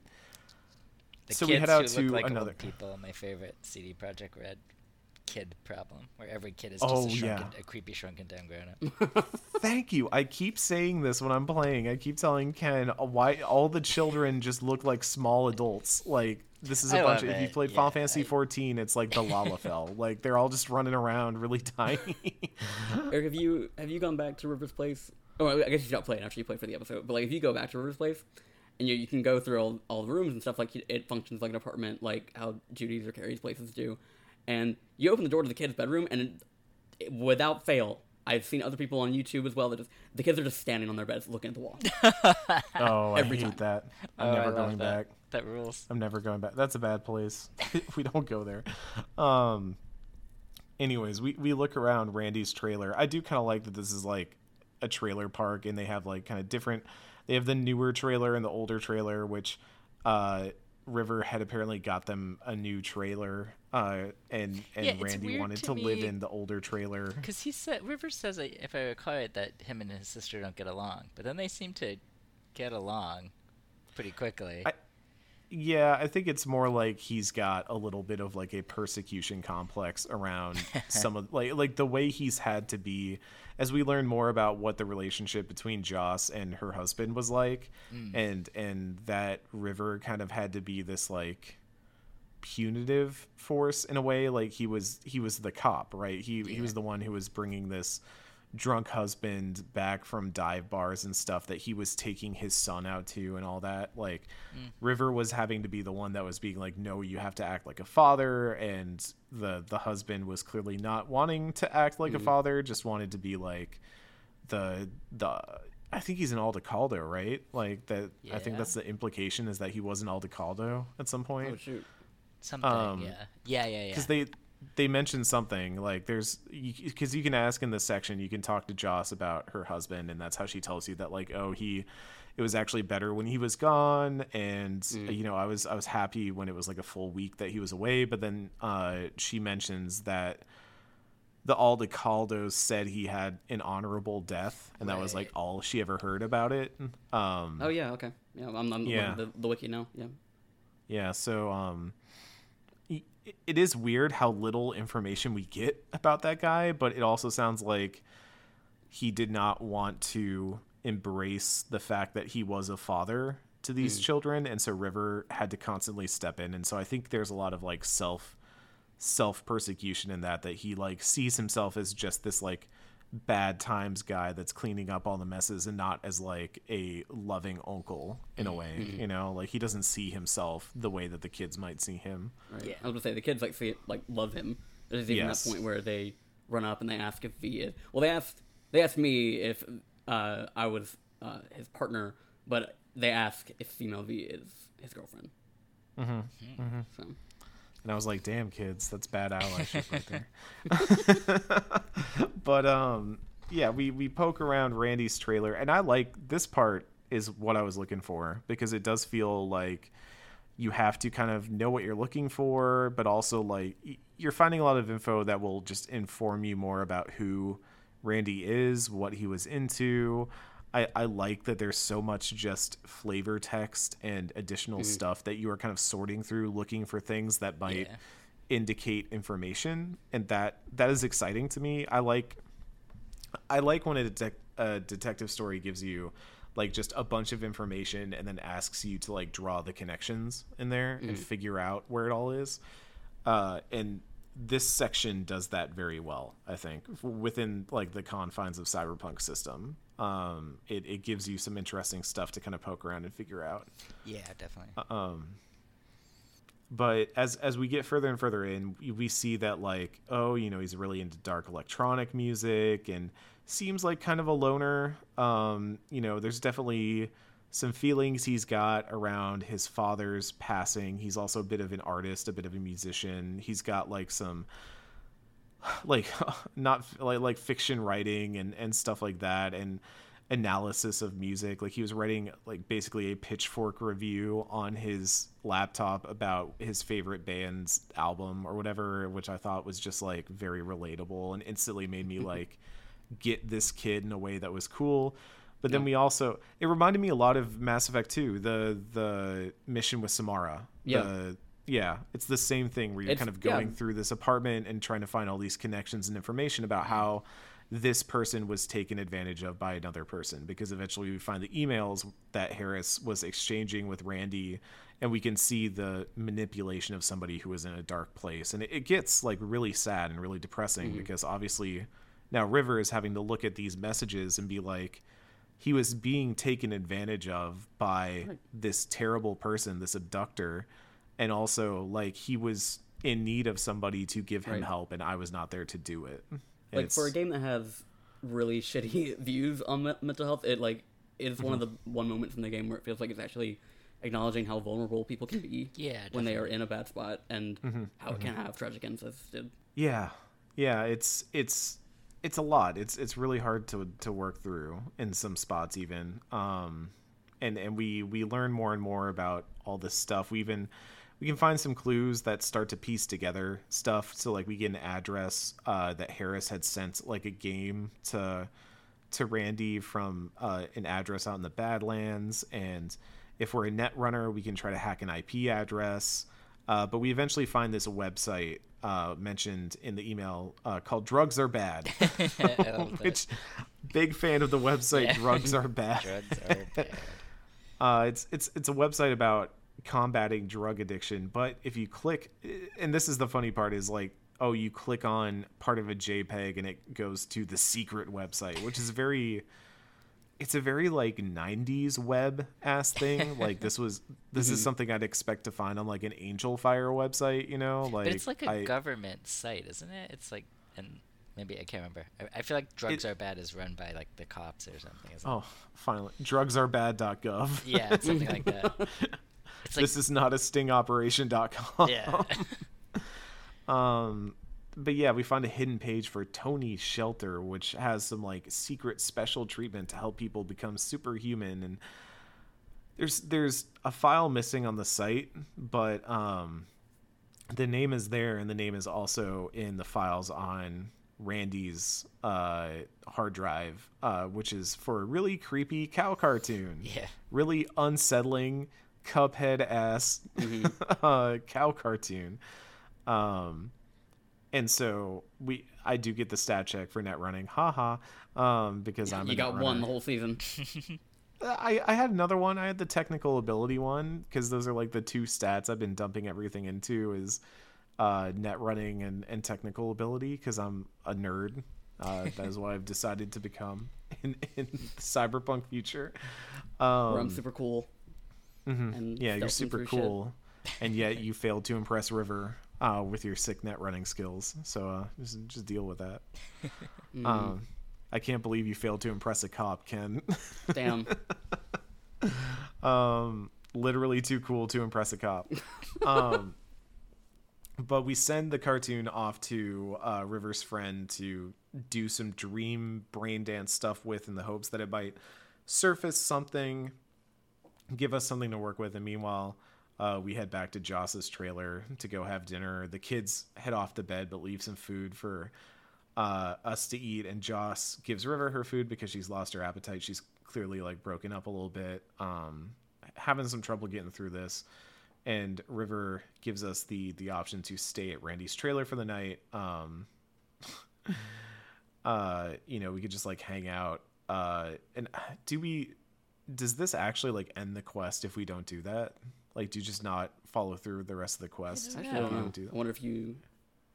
I wonder if like you Um, can't come back to it, or if That would be weird. But yeah, it's like it, it, it, it's implied as like, oh, you you can either sleep there waiting for the BD to come in, or you can just be like, yeah, I don't know, text me, which like I don't know feels weird. Like we are very invested in this at this point, so this is we very take a nap. Immediate. Yeah, Yeah, it's, you're not gotta gonna take care of this bail. right I guess you must be able to. I don't know. Yeah, I don't know. It didn't occur to me to bail. Yeah, yeah, Yeah, I 'Cause mean, we're all good people here on Exactly. DFM. Yeah. yeah. Um, so we hang out in the bed and and fall asleep, and the river wakes us up. The cartoon worked. Harris is dreaming, and we go back into the brain dance, and um, we also like screen share to the laptop Yeah. so River can watch it, which I guess then begs the question why you need a BD headset. I guess you need it to like read the file and then it, you know maybe it's like an Oculus. I don't know. It's it's weird. There's just I mean, story you need the- reasons. You need the headset to like interact Interpret the move around and data. But then like River does River just watch it through your eyes then or like what's I would assume he's watching the feed. Yeah, Uh. That makes say? sense. I, That's I how shit know. works now. I it kind of like a little bit. um. Anyways, the BD starts, and we're in a cafeteria, and Harris is being scolded for killing a turtle. Good, we're just going right to animal murder, right off, right off the bat. The classic serial killer uh, thing is, oh, they killed an animal, and uh, Harris was like, oh, it was sick, and I was trying to help, and the teacher's like, I'm going to report you, and also you're bad, just like your father. And Harris is like, oh, fuck you and that's it um but the teacher who is a by the way they just pick like the worst person in the world to be a teacher in this Yeah, world Yeah, they're so mean. Uh, they're like well your father's farm failed and then he killed himself yeah, so like what the hell? and you're a failure too because you killed a turtle. Um, it is pretty creepy when uh, uh, Harris gets mad and looks down. We looks back up. The teacher is gone, and a cow is in his place with a bag over its head. Um, very unsettling. I didn't. I avoided it this time. Did not want to see that. I'm good. Yeah, There, that was the point where I was like, are these dreams just gonna be like one to one memories, or are they gonna do like dream like shit where stuff stop making sense? And so that was interesting at the very least. Yeah. Um, we scan a bulletin board and learn that uh, the school was in Laguna Bend, uh, which, fun fact, was the the place where Judy used to live that Oh. we went through in Pyramid Song when we went diving. That's pretty neat. that is a fun fact. Um, we forgot to mention it, but during while we were getting these quests to run, I went back to Judy's place because I'm romancing Judy, and I went to go take a nap in her bed. And uh, Judy, when I walked in, was like hanging out, and she was like, "Oh, by the way, someone named Elizabeth Peralez called me up, and I sent him your way. Uh, Figured you might want the job." So they connect the dots. Neat. That's pretty cool. That is Yeah, I like that. Yeah. And Um, I and I would never know that because she Judy's already left the city by the time that like I got to this quest because I'm not romancing her. So that that was just like an interesting little tidbit that you get kind of for like romancing her and or still being around. Neat. Um, anyways, uh, now we see Harris in a farm, and uh, he's dealing with a bunch of cows. It's like a it's a dairy, um, and his his father is is furious because uh, Harris was supposed to check the hormone levels on a cow and did not, and his father hits him and says you you could have killed the cow like you did your mother and then starts um walking through and and doing all this stuff. And again we get a lot more dreamlike stuff but the the important thing here is that we scan uh, a lot. We see a lot of cows hooked up to these like feed injectors that they have in there and all these like hormones and supplements and stuff. And then uh, we jump ahead and there's a third bd and the cartoon that we've been looking for is playing. It's the same farm but it's later on. The cows aren't here anymore. It's the teenagers that he's been kidnapping and treating like cattle and hooking up to the cattle systems and filling them with stimulants and supplements and all the the cow stuff and like those giant feed needles and all that. Um and one's getting away and harris uh, catches up and drags him back in. Uh, so we, we get a bunch of like location stuff from here like oh there's sounds like a landfill is nearby. Um there you can see lights nearby that were promoting a certain album that came out at that time uh, and it changed color on the hour so we know like what hour this was taken at. Uh, there's records for fire inspection there's an id number which gives us like the the sort of farm equipment and that's all really cool. I kind of wish that that wasn't happening in the background. I wish that you were having to like look some of this up or maybe you and river were collaborating and putting this together instead of river just being like oh that's petrochem. Like cool. Thanks river. Take all the fun out of it but what is um, it suggested that he's that the kidnapper is doing with the kids? I feel like that's something that's that what I was be- that's what I was getting into. It's Yeah. like what is what is the MO here? Is he trying right? to fix them in some way, or is he? Is he trying that's- to like fill the stables? Like he feels like he's supposed to be taking care of something But then for why? the farm. What is? How But then why that- kids? Yeah. Like why teenage boys? Which obviously like there there is a level of like, okay, well you were abused as a kid and and it feels like somebody watched a lot of stuff, like a lot of serial killer movies and just kind of like lifted general ideas from them and then planted them in with this like cow thing. I still don't get the cow thing. Like I guess it's just creepy, but like Well, I mean, because right, because it's like the farm and his dad's farm, and it failed. But then, right, he sees the like mean teacher as a cow. It isn't clear what cows signify exactly. yeah what it, what a cow symbolizes to him like maybe he thinks he's above humanity and wants to treat them like cattle but then where does where does violence against this specific demographic which he is specifically targeting come into it that Yeah. doesn't logically click at all like not to just sit here and like hannibal through this whole thing Yeah. but um I, I i really do like i came away from this mission being like okay so like what was his deal again like Yeah. why was he doing this outside of oh he had a bad childhood Yeah, it's very and evocative. so he became a creepy, serial killer Yeah, it doesn't really hold up to scrutiny. I think if you. yeah It doesn't feel like it connects the dots. Yeah. and and and more than that it's not just like a, oh this doesn't make sense like CinemaSins ding or whatever like it it feels like a narrative failing because you end up with this entire section of a story that feels very dramatic but also extremely hollow. And i think this is the flip side of doing like i i, I kept harping on genre fiction before and i think in that case like they used the general structure of a genre fiction to at least like inform a story about River becoming disillusioned with justice, right? River becoming disillusioned with the system of Night City. And that at least like serves its purpose, even if you're just kind of playing the hits, you're at least like doing something that is character development for a character. None of that is happening here. Nobody's really like changing or growing outside of River and maybe realizing that he was not personally there when he could have been. Yeah. And it really just that works like for what's coming up next. Like I think, I think for for River, I think I'm connecting the dots here, but for Harris as like an entity that is kind of you know bringing all of this shit to light, like it feels like there's a point A and a point B, and they just never built the bridge between them. it's it's hollow. It, it it literally just feels like they lifted some greatest hits. Like they were like, "Oh, we need to write a serial killer story here."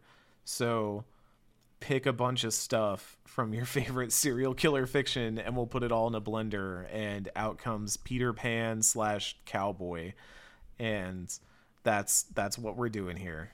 Um and just does not work for me. Just does not work. What's it doesn't even make why why did drugs are bad lead lead to this thing? Where did that even come from? Like I I went back through those emails and nothing about it like it, it was like three different characters were in this one segment. Anyways.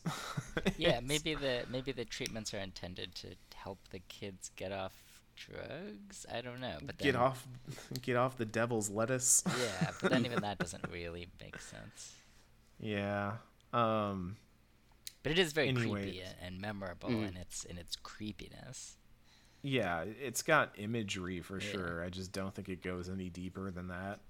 Yeah. Um the, the one part I do like, so we, we get in the truck, we're like, okay, we've got all the info we need. We can kind of triangulate where like where this is happening and what's going on and we get in the truck and we start heading out that way and um you know, we're kind of trying to calm River down along the way. Well, before like- we before we like head out, there is something I did want to draw attention to that I thought was Mm-hmm. Yeah. interesting, and I'm very sorry to bring up a curse game, uh, like Heavy Rain on this podcast, but Oh god. to to you know get to the place where they're being held, like if you don't find all those clues, you kind of have to just kind of like extrapolate and try and figure out which one it is. Um, like if you get everything, I think River just deduces where it is, but if you don't, like you just kind of have to guess, and if you get it wrong, the you'll fail the quest, which was reminded me of something in Heavy Rain where like there's like a you know a one character in that game that's going through like a saw like thing of like do this thing to do this horrible thing to yourself to Right, get this clue that will help you find your your uh, your kidnapped son. And if you weren't able to finish all of them, you would get you know some some level of information, and then you would just have to guess based on the information you had, and you could fail that, but other characters that you've been playing as might also still find their way to the kid, so the kid might be safe. But like that opportunity for failure, I think was just something that was interesting to me. That like not a lot of games do when they give you you know these sort of mystery settings where you know they give you the opportunity to not have all the answers and possibly not solve the mystery that you're trying to do, and that can have you know huge ramifications not only for you know your relationship with River, but also just like you know you might not find these kids, and that was good and interesting design that Yeah. um ultimately like I That's neat. circumvented by finding all the stuff, but like that is just like an interesting wrinkle in Yeah. this that it is failable. Yeah, no, that is neat. I'm I'm with you on that. I I forgive you for bringing up the cursed game. I just saw Um, some uh, some YouTube video of, of someone who made a, a stray mod where when you press the cat meow, it, it does Mhm. the, the press X It to does Jason, thing, Oh, which I think is just the funniest thing I've ever seen, Oh. and I watched it like seven times. Oh god. Anyway, We will never. I, I'm saying this now. We are never doing a David Cage game on Normandy FM. I refuse We'll- to do a we will David Cage this- game on Normandy FM. before we ever. There are. I would rather do just about any other game. um, yeah, we got to do Tales from the Borderlands before we even get close to that one. Aw. um, if we're going to do a narrative adventure game.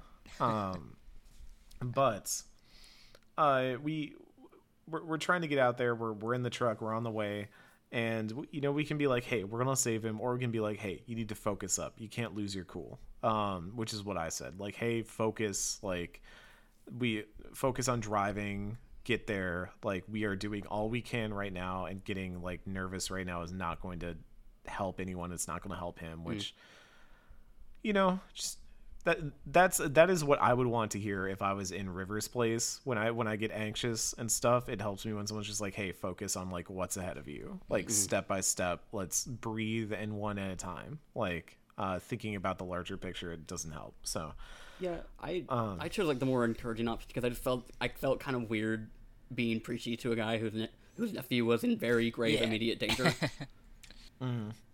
that's fair. That's fair.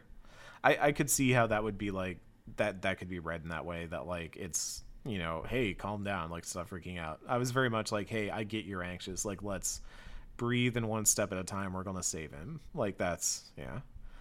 Um we bust through the gates maybe haphazardly and there are turrets armed and ready to go uh and and landmines everywhere um which again begs the question of what is this guy doing? Yeah, yeah. I, I mean, like you can eventually find that, like, oh, he's got, um, he, he- he's got books on how to create his own landmines and stuff like that. But like, I I know that we have come across a few places out in the Badlands that definitely have some, you know, like self defense options and stuff. I had done Yeah. a cyber psycho mission out here where he had a couple of like drones and turrets and stuff, and it's very much implied that people who live out there uh, will kind of have their own self defense automation systems because of you know raiders and stuff like that. But um, this dude really had a lot of weaponry out there, Yeah. like something like four turrets and like an entire field of landmines. mines, A lot of landmines. Don't know what kind of army he was planning for, but Which uh, less than fun fact. If you actually just like 180 out of here, you'll get like repeated text from River like, "Hey, where are you? I need your help." And if you just keep walking and you just never come back, River will just try to get in by himself and die. And then if Really? you come back, he's like, yeah, and he's, he's just laying there. And Johnny, you know, and the only time he's been right so far in this whole fucking game is like, "You piece of shit! You just left him." Here. Oh wow, cool. that's Yeah. That's right. that's actually really cool.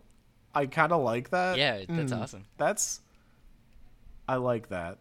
Mm, that is, I that's feel my like take that's on that. It- yeah, that's something that made this game so hard for me. Is every time I didn't like it, there's something like that. There's some small Mm-hmm. thing that I'm like, Mhm. oh, is there more of this? Like, ooh, you know, like is the game full of these small interesting things?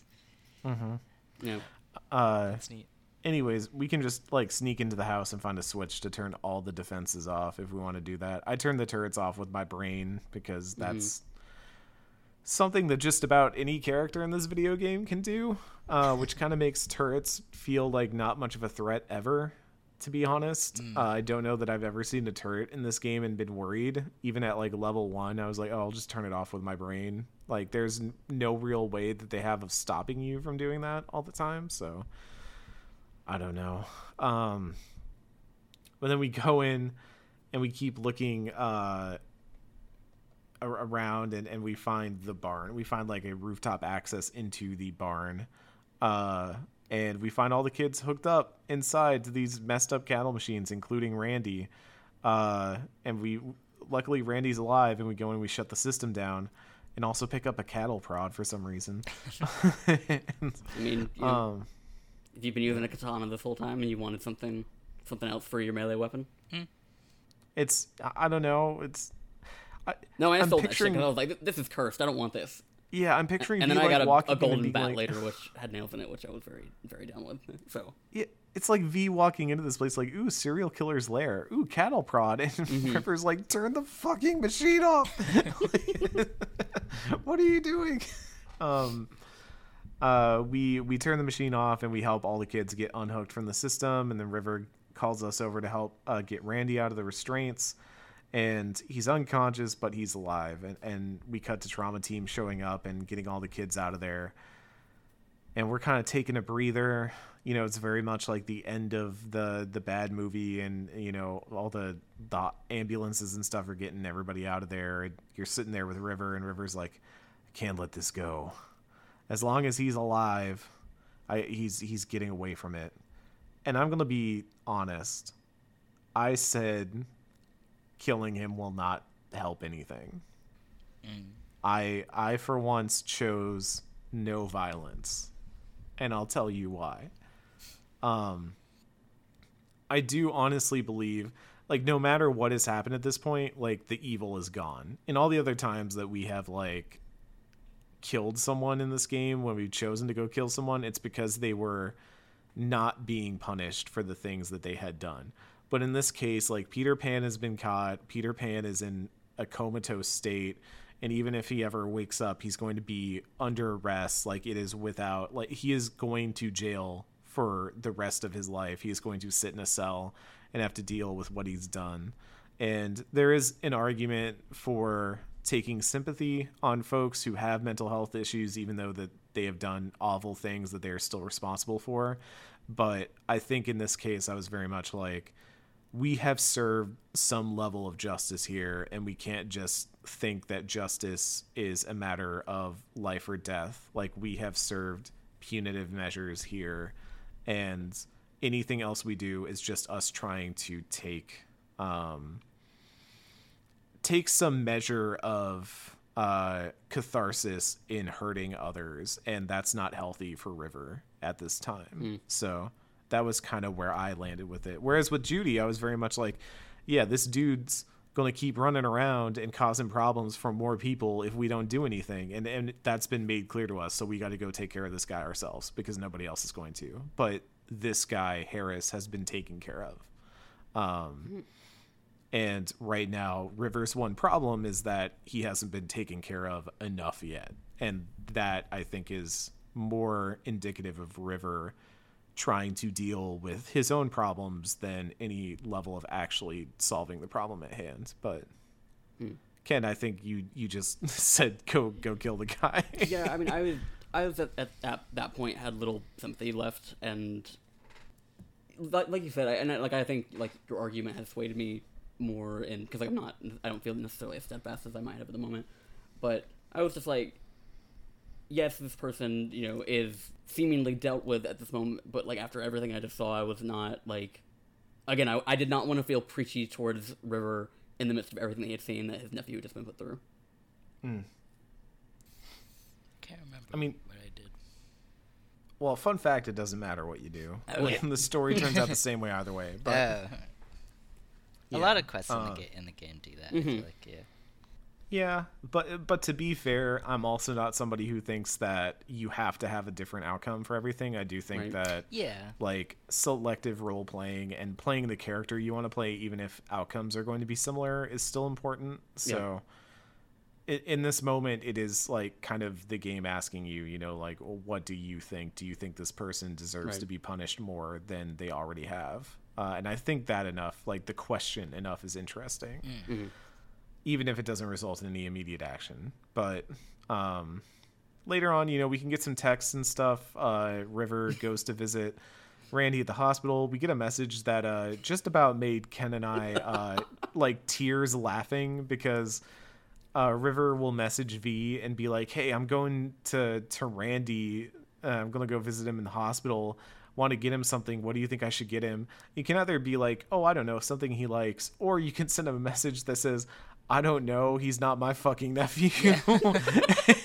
And I I love that reply so much. like, Jesus River. Just think for a minute. like I've noticed, I've noticed as I've been going through a lot of the text in this game is that like I feel like the most times that V gets to just be the snarkiest fucking asshole is in the mm-hmm. text, and Yeah. some of like the and frankly some of the funniest writing is some in there too, and that was just one of the moments where like I even like as I played played myself like I didn't immediately like register how funny that was when I heard you read it out loud. That one I was like that was really fucking funny. It is weird. Um, but yeah, we eventually get a call. Uh, River's sounding pretty good. He wants us to drop by for dinner at Joss's place. Um, I will also say at this point in the text messages, River is coming on pretty strong to my female V, like sending winky faces and, and shit like that. And There's somebody like, else that I'm thinking about these days. yeah, yeah. You can ask him about Yawen, the the neuroscientist, and you can be like, oh, you know, uh, y'all, you thinking about reigniting an old flame or whatever? And he's like, nah, there's somebody else I'm thinking about these days, Winky Vase. And I was just like, mm. And I would literally like closed my phone and walked back into the apartment where my girlfriend was and went to sleep in the in our shared bed. Um, we so wanna- yeah, Do we want to talk? About, I guess because like we the shit I've got in my notes is like the friendship path, but I think like do we want to we're talk talking about, about now, path? like- Yeah. like the the tone of the entire quest is more so than it was even with Panam. Like 'cause we talked about in that episode, like I feel like the game just had like a real problem with clarity in terms of really differentiating how a character would uh, react towards male or female V. Where the River Quest, it like starts on one track, and you cannot get it off of that track until the very, very end. To the point that like I was kind of just like uncomfortable with like how long like it, it took because like you know with the Pan and stuff like you could get it off of the romance path fairly immediately like it was one very mm-hmm. uncomfortable mm-hmm. conversation Yeah. but then you know it just picked up where it left off where with River an entire quest line persists where it is assuming that this is a possibility even if like say you're a, you're in a relationship with Judy which the game like does not acknowledge It's very, oh, it's very flirty. I guess maybe we'll get there. Yeah. but When when it becomes not flirty times, I was quite shocked. right mm-hmm. and uh, and that's the weirder part for me is like I am already in what the game recognizes as a relationship at this point. Like I'm exchanging text messages with Judy. I'm sleeping at her apartment. Like I have have gone on sexy diving times with her.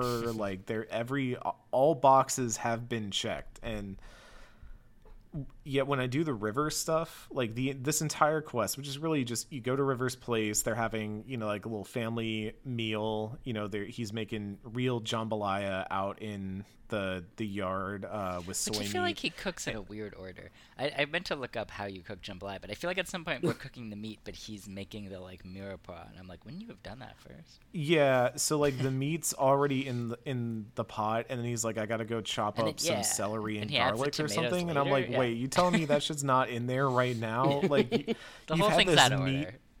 Yeah, you've had this meat stewing for how long, and you're just now putting garlic in? Like, what are you doing here? Um, It's like a very yeah. minor quibble, but I was definitely like, wait a minute. no, I'm with you. Like, like the the ingredients of the jambalaya were correct. Like, I saw some sausage in there. I saw the um the trinity the the the mirepoix of uh new orleans but i think you're supposed to use i think you use green peppers instead of Yeah, carrots i, think, is what so, it is Yeah.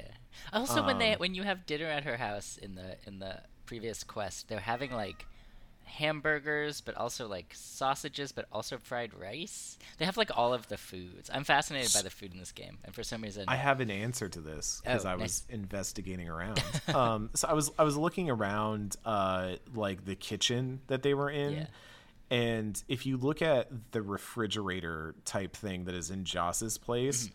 It looks like it's like a food delivery system. Like it Uh-huh. has prices on it and stuff. where it's Oh, like, oh, a don't- burger is like three dollars. oh, interesting. And so, yeah, I was like, I wonder if that's kind of how it operates. Is that like either there's ingredients in there, or there's like kind of a delivery system of some kind that like people just kind of order food, and that's like a thing that is common. Like having a maybe having a refrigerator is not all that common in the world of cyberpunk because now that I think about it, I Yeah. does V's apartment have like a kitchen? I don't remember. Mm, Um, no, actually.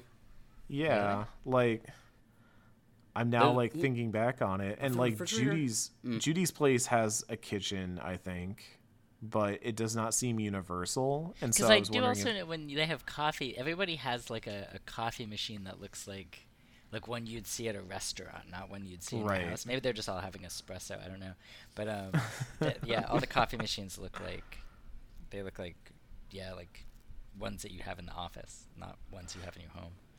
yeah, yeah, it, it was weird. It, it was a weird vibe, but I do remember seeing that like menu thing on the fridge, Hmm. and I was trying to figure out whether it was like for some sort of internal food delivery service or whether it was like they just have like a local restaurant's menu on their LCD screen in their fridge. I don't know, but Hmm, um.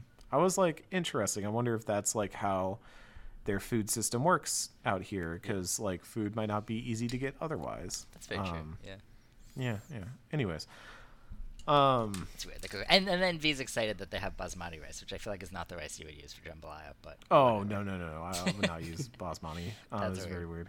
Um, yeah, I would just use like some some like long grain Yeah. white rice. Like, well, what are you what are you trying to do? Which what I are you mean, I guess basmati. I don't. I've I've hit the level in my own food where I own like six different races, and so Yeah, but, but like this is just going in jambalaya. You're just dumping Yeah. it right into the the soup. Like it's it's not going to be able to stand out as a rice. It's just adding like some texture and consistency to the body of the soup. So like they're not. Oh. They're not. They're not good at making jambalaya. I think. cooking on Normandy Yeah. FM. this is now the cooking episode. We'll get Red Valentine on here too, and we'll get really into it. Um, Aw, yeah. but we uh, uh, we go inside to get the basmati rice, and this is where Joss really starts to drop the um the lines for a female V. She's very much like, oh, you know, River is very into you. River really likes you. But uh, and if I you recall, just she of- does it. Yeah, she does it either way. Yeah, right? she she says I, I think the line's like slightly different, but like they say and do things for male V. Like it's not as overt in some ways as it is for female V, but there's like more than enough for the player to naturally assume. Yeah, I was. option. I was very much led to believe that that's what was happening. Because like she said, Rivers in the backyard. He couldn't wait to see you again, and I'm Yeah. like, Who says that about your? that sounds very pointed and direct to me. Yeah. And then there's there's a point, you know, later when we're actually eating where like Joss asks like, "So V, are you seeing anybody?" And then River like stands up like real quick, and I'm like, "That, what else is that supposed to mean?" Seriously. Like I don't know. Again, like it's not as overt, but like it is there, and made it to the point where like I felt comfortable knowing that he was gonna turn me down, like trying to kiss him later. But yeah, it the, there's like a if like they changed dialogue, but they did not change the tone of a lot of stuff here. Yeah, it felt like one of those Yeah, things where yeah. the, the difference is just at the very end, maybe. Which you know, like fair, I guess. But yeah, um yeah I, I don't know like this this whole time it keeps going and going because we also so we we go and get the rice and we help finish the jambalaya and then it's got to stew for a bit so we um go and sit down and start having a beer or a lemonade yeah, which I which I love. One of the things that I when I couldn't when I couldn't make him love me, and I thought I'd screwed up, and so I played the quest over and over and over. I think something I wrote about was that I really like that you can turn down alcohol in the game. I think that's really cool. Um, and I, I thought at some point, oh, maybe he didn't like me because I didn't drink, and so I like did a play playthrough of the quest where I drank, and I was like, I can't believe I'm doing this. I feel all kinds of fucked up about it, but like, surely he's hitting on me. Surely I can. Maybe it's the booze because I think later he like acts a little funny if you don't drink the booze, and like it didn't make a difference, and I immediately you know rolled back the save, and I was like, okay, that save just never happened. But like that's how how misled I was, and how desperate I was to make it work. I was like, is it is it the drinking? Is that what you want? Like, I think I made a Um. chart of like all the choice points and like went through trying them all. Cre- I went creating nuts. a flow chart to make this man love me. Yeah, I went really all in on it, very You, intensely. you, you did the rehearsal. You did yeah, Nathan. Yeah. Yeah, exactly. yeah. There you go. um yeah so we, we sit down and it you know we start talking about like what happened with harris and uh, at this point no matter what we had said the story is the same river went to visit him uh, and he was still in a coma and he thought about doing it and he like kind of like pulled out his weapon and like held it to harris's head and then he says he had like a flashback. Um, and we can hear uh the story here. We can say we'll hear it later but like why are we not going to hear a story out? Um river tells us the story of how his parents died which is uh their parents had a farm like harris's but uh the business took a turn and they eventually had to open up a grocery store uh, which they lived above, you know, kind of a Bob's Burgers situation almost, where they've got the, the, the store on, on floor one and the family residence on floor two.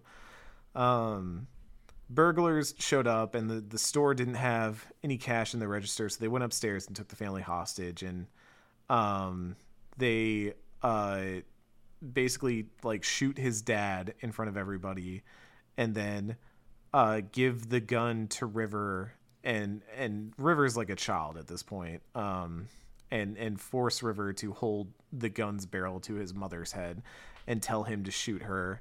And when he uh, refuses to, um, he he does hold the barrel up, but he doesn't pull the trigger, and uh, they shoot the mom and then escape with the money, and uh, the the criminals were never caught, and uh, that was as River tells us that was the moment he decided he wanted to join the NCPD to make sure that there were people out there hunting bad dudes like that. Um, it's a pretty pretty shocking story and like credit to Rivers voice actor it's it's done really well like it's I think the story comes across really well it is very like First of all, I don't know why the farm thing gets mentioned at all. Let me just say that. It was Yeah, weird. He was like, "Oh, I had a farm like Harris's." And then I didn't. Yeah. I was just like, mm. that was that was a weird thing to drop in at the beginning there. But you know, otherwise, it is like this. Okay, here's a backstory for why he cares so much about justice and and about hunting criminals and stuff. I can get some of that. And then he's like, "Oh, because of that, every time I was looking at Harris and like I've killed people before, but never like an execution. And when I was like looking at Harris, that was all I could think of was my mother, and I just couldn't bring myself to pull the trigger, so I just walked away and called it case closed."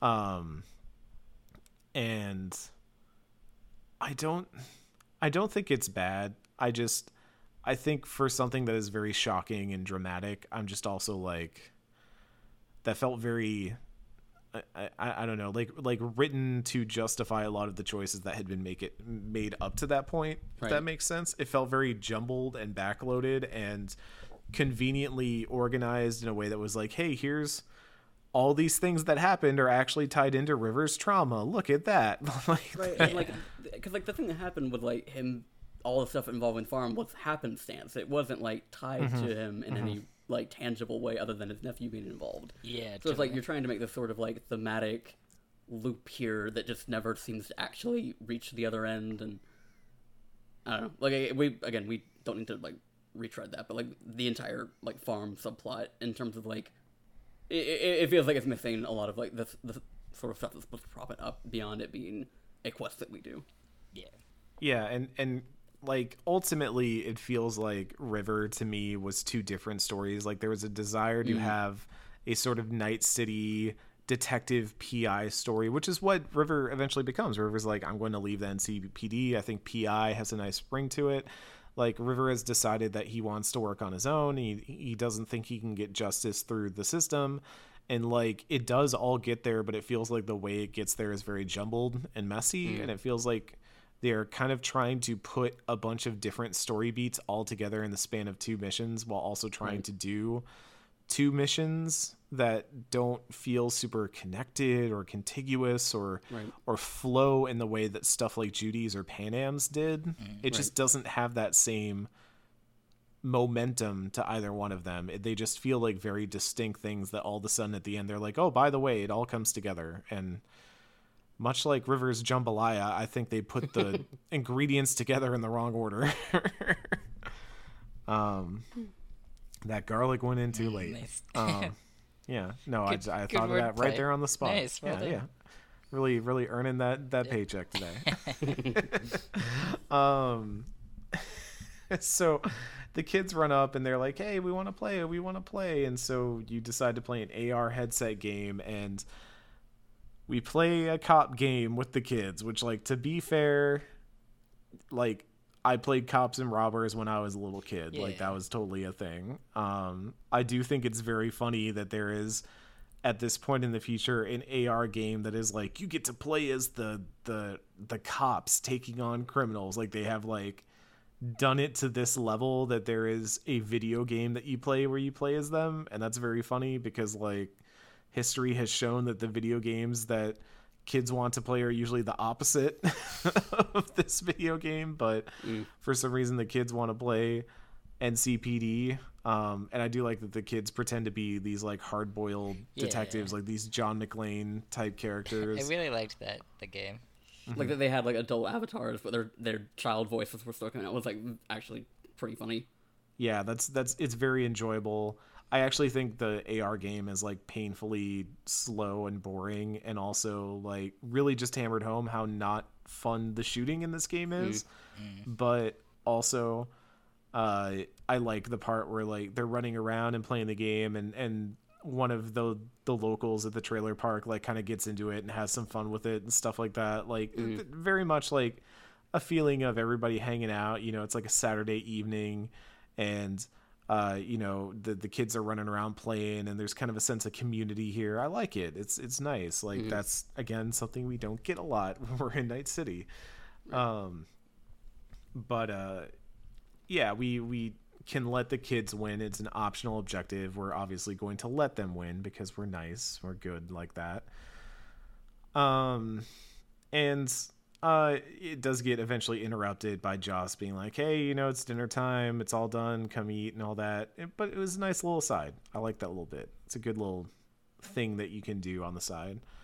Uh, and then we sit down and everybody's talking about how nice it is and and how it's all going. And Joss can start pestering us with some questions like oh do you have a family? Like Yeah. what what do you have? and stuff like that. And I think Ken you went for like a an answer say like Heywood is my family or Well, something like that So it gave me the option as like the street kid to Mm-hmm. be like, "Hey, what's my family?" But I had, it, like, I had usually used the street kid option whenever it's brought up to me. I actually kind of just had a moment where I like sat and thought about it, and I was like, I don't really know that. Well, 'cause, like I think the game gives you like in quests like the ability to find that connection with people in Heywood, and like 'cause, like you know the the hero's mission where you're going to Jackie's funeral and that you talk to the people, and like you get a sense of like community there. But at the at that point in the game, I kind of just didn't really feel like my V had anybody because like Judy's left, Jackie's dead. I played the river stuff before the Panam stuff, so uh, I hadn't I hadn't met her yet. So I kind of actually just ended up going with like I don't think I'm cut out for a family because I don't really feel like I have one right now. Um, which might have played in in, in my you know my my lore book of my role playing might have also played into the decision I'm about to make on top of a water tower in a minute. But yeah, I was just like I I actually opted not to use the street kid thing because I, I did not know that I really felt the way that it was trying to frame that. Yeah, which is I, I gave an answer that was very much like I I just don't know if I see myself as a family person, um, and at this point, you know, we we go through a few more conversation options where Joss incre- increasingly like you know pries deeper and deeper, and so for you, um, Joss asks if you're seeing anybody, and then is you know that creates the the the segment where River then interrupts and is like, "Oh, we gotta leave now." Yeah, Um, and that that right there, like, it just felt very much like what else was I supposed to read that as other than River has like a crush on me? He, come on, Like- he mm-hmm. does. I'm like, with, I'm with you. I'm with you. like knowing full well the mechanics behind it, knowing he did not, or at least as far as the game would like recognize, he did not. That scene does not read it any other way. Mm-hmm. if you are a female V, Joss is just like, well, who here thinks River and V makes a good couple? And everybody like raises their hands. They're like, we do, we do. And I'm just like, Jesus Christ. They are like trying to shove them. And like there is Seriously. something cute. Like like there's something cute about like little kids being, you know, like, oh, they're a couple and stuff like that. Um but the way Joss is doing it and the way the game repeatedly goes back to this and is just like reminder that you can romance River and then it gets even more in just a second here is just uh, it's so much. And again, uh, mm, well, we'll, we'll wait. We'll wait. We'll I will bring this up at the end. Don't worry. We'll we'll get to this at the end because we now follow River to a water tower where we're going to climb up. We we like hop a gate and climb up to the top of a water tower to look out over the city and drink and talk about life. And he gives us his revolver, like his service weapon. And uh, he's like, "Oh, I, I'm getting tired of, you know, it's I'm done with this. You know, it's not mine anymore. I think it needs a new owner." Um, and uh then he's like at this point for me for female v he's like now tell me how it is uh please you know don't lead me on or whatever and and normally normal people at this point would just be like hey i want to keep it friends and then instead the games goes into like a separate sidebar section mm. where they talk about the worst pickup lines that have ever been used on female that in V a video specifically today. Yeah. which is funny in a nutshell, in a vacuum, but is hilariously awkward for someone who is in a relationship at this weird. moment with a woman and and and Rivers just blindly being like, "Oh, Joe, what are you doing?" And this is the game being like, "No, I'm not like that, River. I don't want that. You're nice. Let's just be friends." Instead, it's just like, "Oh, let's talk about all the fun pickup lines people have used, so River can get in his line about his calves or whatever." And that's when you get to shoot him down finally. and it's like, it was so just not just awkward and weird and and not in the fact of like oh like i'm being hit on by a character that i don't want to romance. Like that's who cares? I don't care about that. It's more that like the game was clearly not until that point giving you an option to opt out of it even if you were a mm. character that is already locked into a systemic romance like a mechanical romance with another character to the point that you're like staying at their home and sleeping in a bed with them and you just have no option to bring them up to say anything about them. I noticed mm. this in the in the Panam stuff too where Panam also asks you about like do you have anybody else in your life right now? And they have that. They have those options for a ton of these characters and it never gives you the option to bring up the fact that you have like finished a quest line quote unquote. You have finished a romance with another character. You can't like mention them. You can't bring them up. And that seems like such a massive like like I I can't believe that this is somehow bigger to me than some of the other like narrative problems I have in the game, but it is because that is like a major thing that this game does. Like that is a mechanic that is a thing that factors into your ending that you can choose and for some reason you can't bring it up when you're in this like romantic arena with somebody is bizarre to me. I just sorry, I just think it's bad. I mm. straight up think it's bad. I No. don't understand why I'm not able at any point when a character is like, "Oh, are you romantically involved with somebody else?" The game is just literally like, "No, you are not," even though I know I am. Right.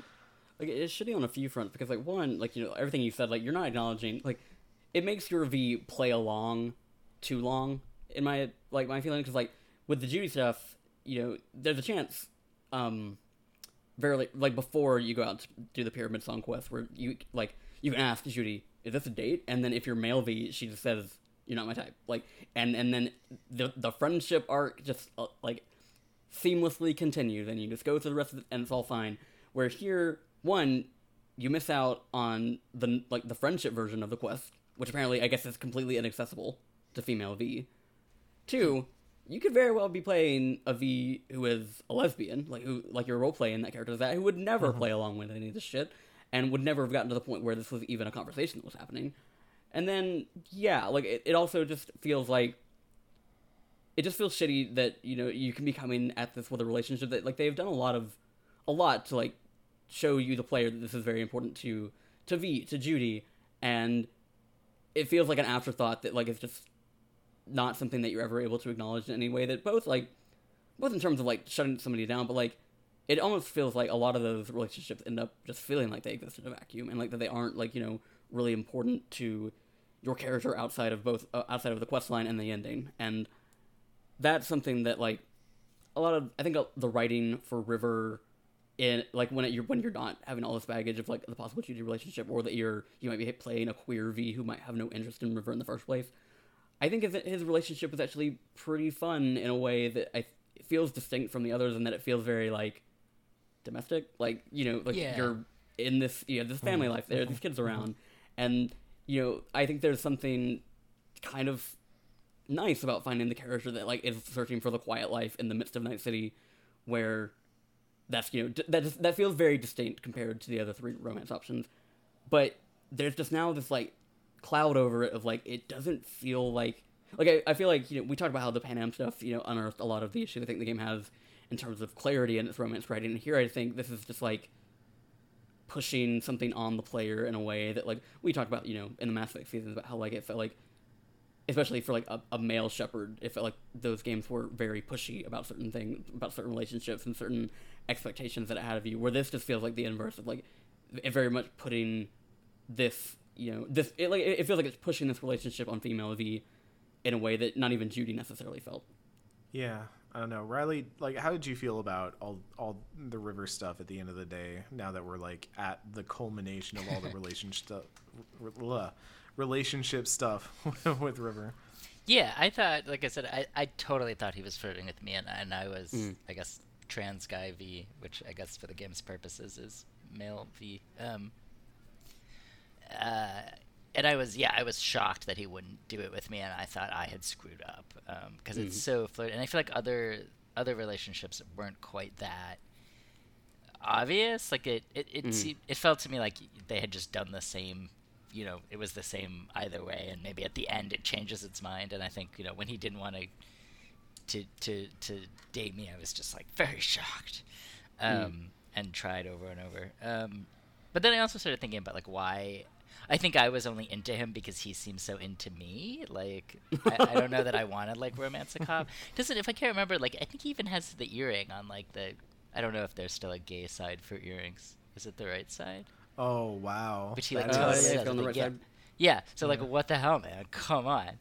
Um, and the tank top, like, you gotta be fucking kidding me. Give me a break. Mhm. Um, yeah, so I think yeah, but only maybe because he was so flirty with me. I think I ended up romancing Kerry just because I like wanted to prove that I could do someone, but like I didn't really want to.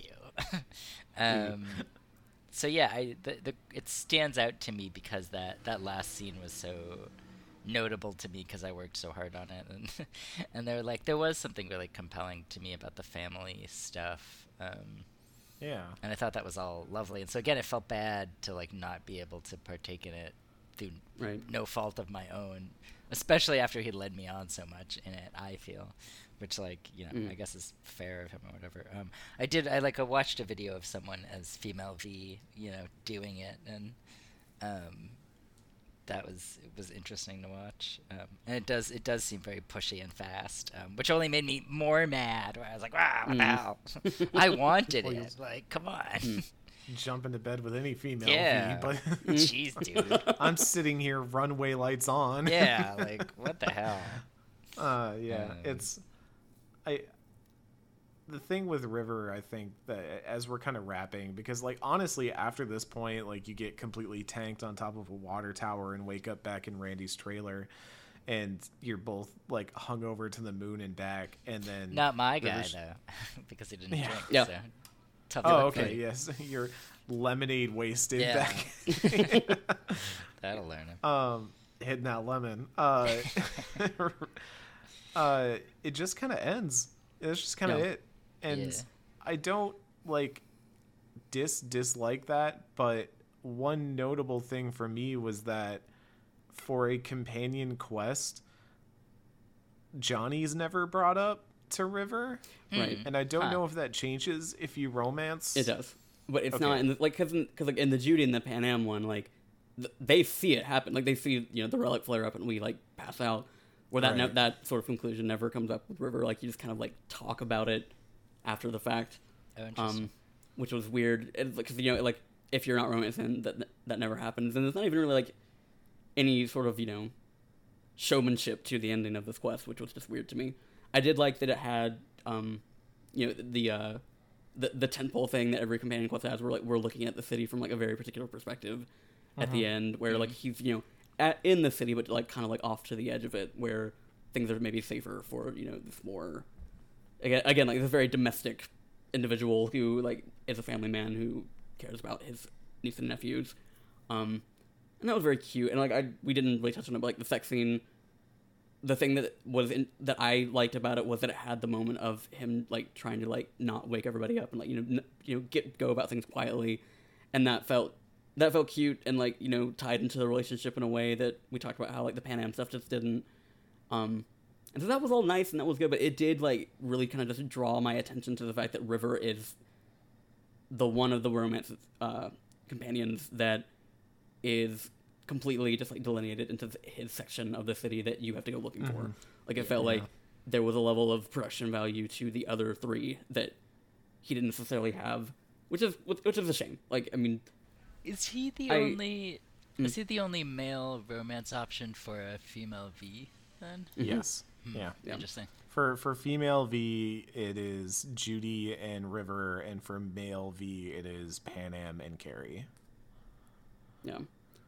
So it, it, it felt like an anticlimactic to me, but like, I think I appreciate the understatedness of it all in the end. I mean, you know, not to say that the uh, the serial killer stuff was understated, but just like in the grand scheme of things, River feels like the most understated of the four, and as like the world's biggest Kaidan Alenko stan, like I can't fault him for that. I can't, I can't fault anyone for who goes for like, you know, the quiet life in the midst of all the chaos of Night City, and mm. for all that reason, I, I do kind of feel like I took the least from River's story, but I think finding the quiet space in the midst of this city is kind of its own revolutionary stance, and mm-hmm. so even though like I think like his plotline is messy in terms of its writing, that I don't think it manages to kind of like make all the links that it's trying to make, and that it kind of unearths just how weird and and oftentimes uncritical cyberpunk is about cops. Um, I think I did come around on him uh, as as a person who I think I was fine, kind of just like passing through my life here more so than uh, the other characters did, who I felt like or who feel like more like mainstays to my V's life, even if that is with them leaving Night City. Yeah, they, I think again, like the copness doesn't even necessarily bother me because all cops are bastards or what have you. But it just, yeah, it's the tonal inconsistency that Mm-hmm. that makes a little sense to me. Um, Yeah, it, like like I get to the end of River's quest, and I end up just feeling like, both by fault of him not being as so intrinsic, intrinsically tied to the events of the main quest and the main story, and also just by him having kind of a messy like thread that eventually gets in there. He has some really good moments, but he just does not feel like he's as much a part of cyberpunk for me as the others are yeah, um, even when I'm not romancing Panam, uh, it's like Panam still feels like a like critical part of the puzzle to what cyberpunk is. Like like maybe possibly the most tied to the happenings of the story, like probably up there with with Judy. Uh, but Judy you like have to meet on the main quest path. But I mean Panam you do too. But um, it is just weird how this one companion feels very sidelined in a way and and has such a weird messy track to get there and it ends up just making me feel like river is something that could have been a little bit more and could have been a little bit better and just ends up being like probably the least notable companion for me out of the bunch which is kind of a bummer because i do really like some of the moments here i love the water tower i love this whole last mission even though it makes me feel really awkward about my V's relationship status and all that. Uh, I do. Just, I, I I like a little mission where it's like, hey, you're gonna go hang out with the family and make some jambalaya and, and talk for a bit. Like that's Yeah. It's nice, it's cozy, it's it's different from everything mm-hmm. else, and Yeah. that's at least something I can say about River's missions is that they are different from everything Right. else. Yeah, for sure. Well, I think that puts a cap on our thoughts about River. As always, we are Normandy FM. We are a retrospective podcast that covers a bunch of video games in a book club style fashion. We've done Mass Effect, we've done Dragon Age, we've done Final Fantasy X, The Last of Us, Jade Empire, and now we're on Cyberpunk. As always, you can head over to twitter.com slash NormandyFM show and follow us there. You can find us on the podcatcher of your choice. And hey, maybe even leave a hot five star review in honor of River's Jambalaya. uh, that always helps us out with discoverability. And if you want to help us fiscally, you can head to patreon.com slash normandyfm where you can back us. Any amount gets you into the Discord where we chat about the games we're playing and folks hang out and talk a little bit there. Uh, the next level up gets you these episodes as soon as Ken is done editing them, and we are quite ahead of schedule at this point, so you are getting these pretty darn early if you're a sub there. And at the highest level, you get your name shouted out every episode on the podcast, which is a super special thing, which is why I'm vamping right now because I forgot to open that list before we started recording. but this episode, that list includes Mercedes Cluis, Meredith, Shane Erickson, Darius Pippins, and Genevieve Barba. Thank you all so much for contributing and doing what you do. Right, how can they find you and all the wonderful things you do on the internet? Yeah, God, it's so different now. Um, I guess I am unfortunately still on Oh. Twitter at um, RC MacLeod, R C M A C L E O D. Um, I guess mostly I tweet about running now because I'm training for a marathon. um, you can no longer find me on a blog, unfortunately. Um, yeah, Twitter, but don't go to Yeah. Twitter. Quit Twitter. Uh, just have a Twitter to follow Riley and Normandy and Ken and I's uh, Twitter accounts. Yeah. That's it. Just on. Honestly, if your anything. Twitter account was just following the guests of Normandy FM and that was it, you'd have a great timeline all the time. You'd have would a have a really wonderful great timeline. Yeah. We regularly look through Right this little sidebar that we have in our production Discord of all the people that have guested over the years here. And it's a great group of people, I gotta tell you. Not to not to toot our own horns here or anything, but I feel like uh, we we do a good job of getting some fun folks in here to chat about these video games. And Riley is chief among them. You're great, Riley. Aw. It's always so fun, yeah. But for today, for the folks at home, for Riley, for Ken, for myself, thank you so much for listening and tuning in. And we'll see you next episode for some side quests in Night City here on Normandy FM.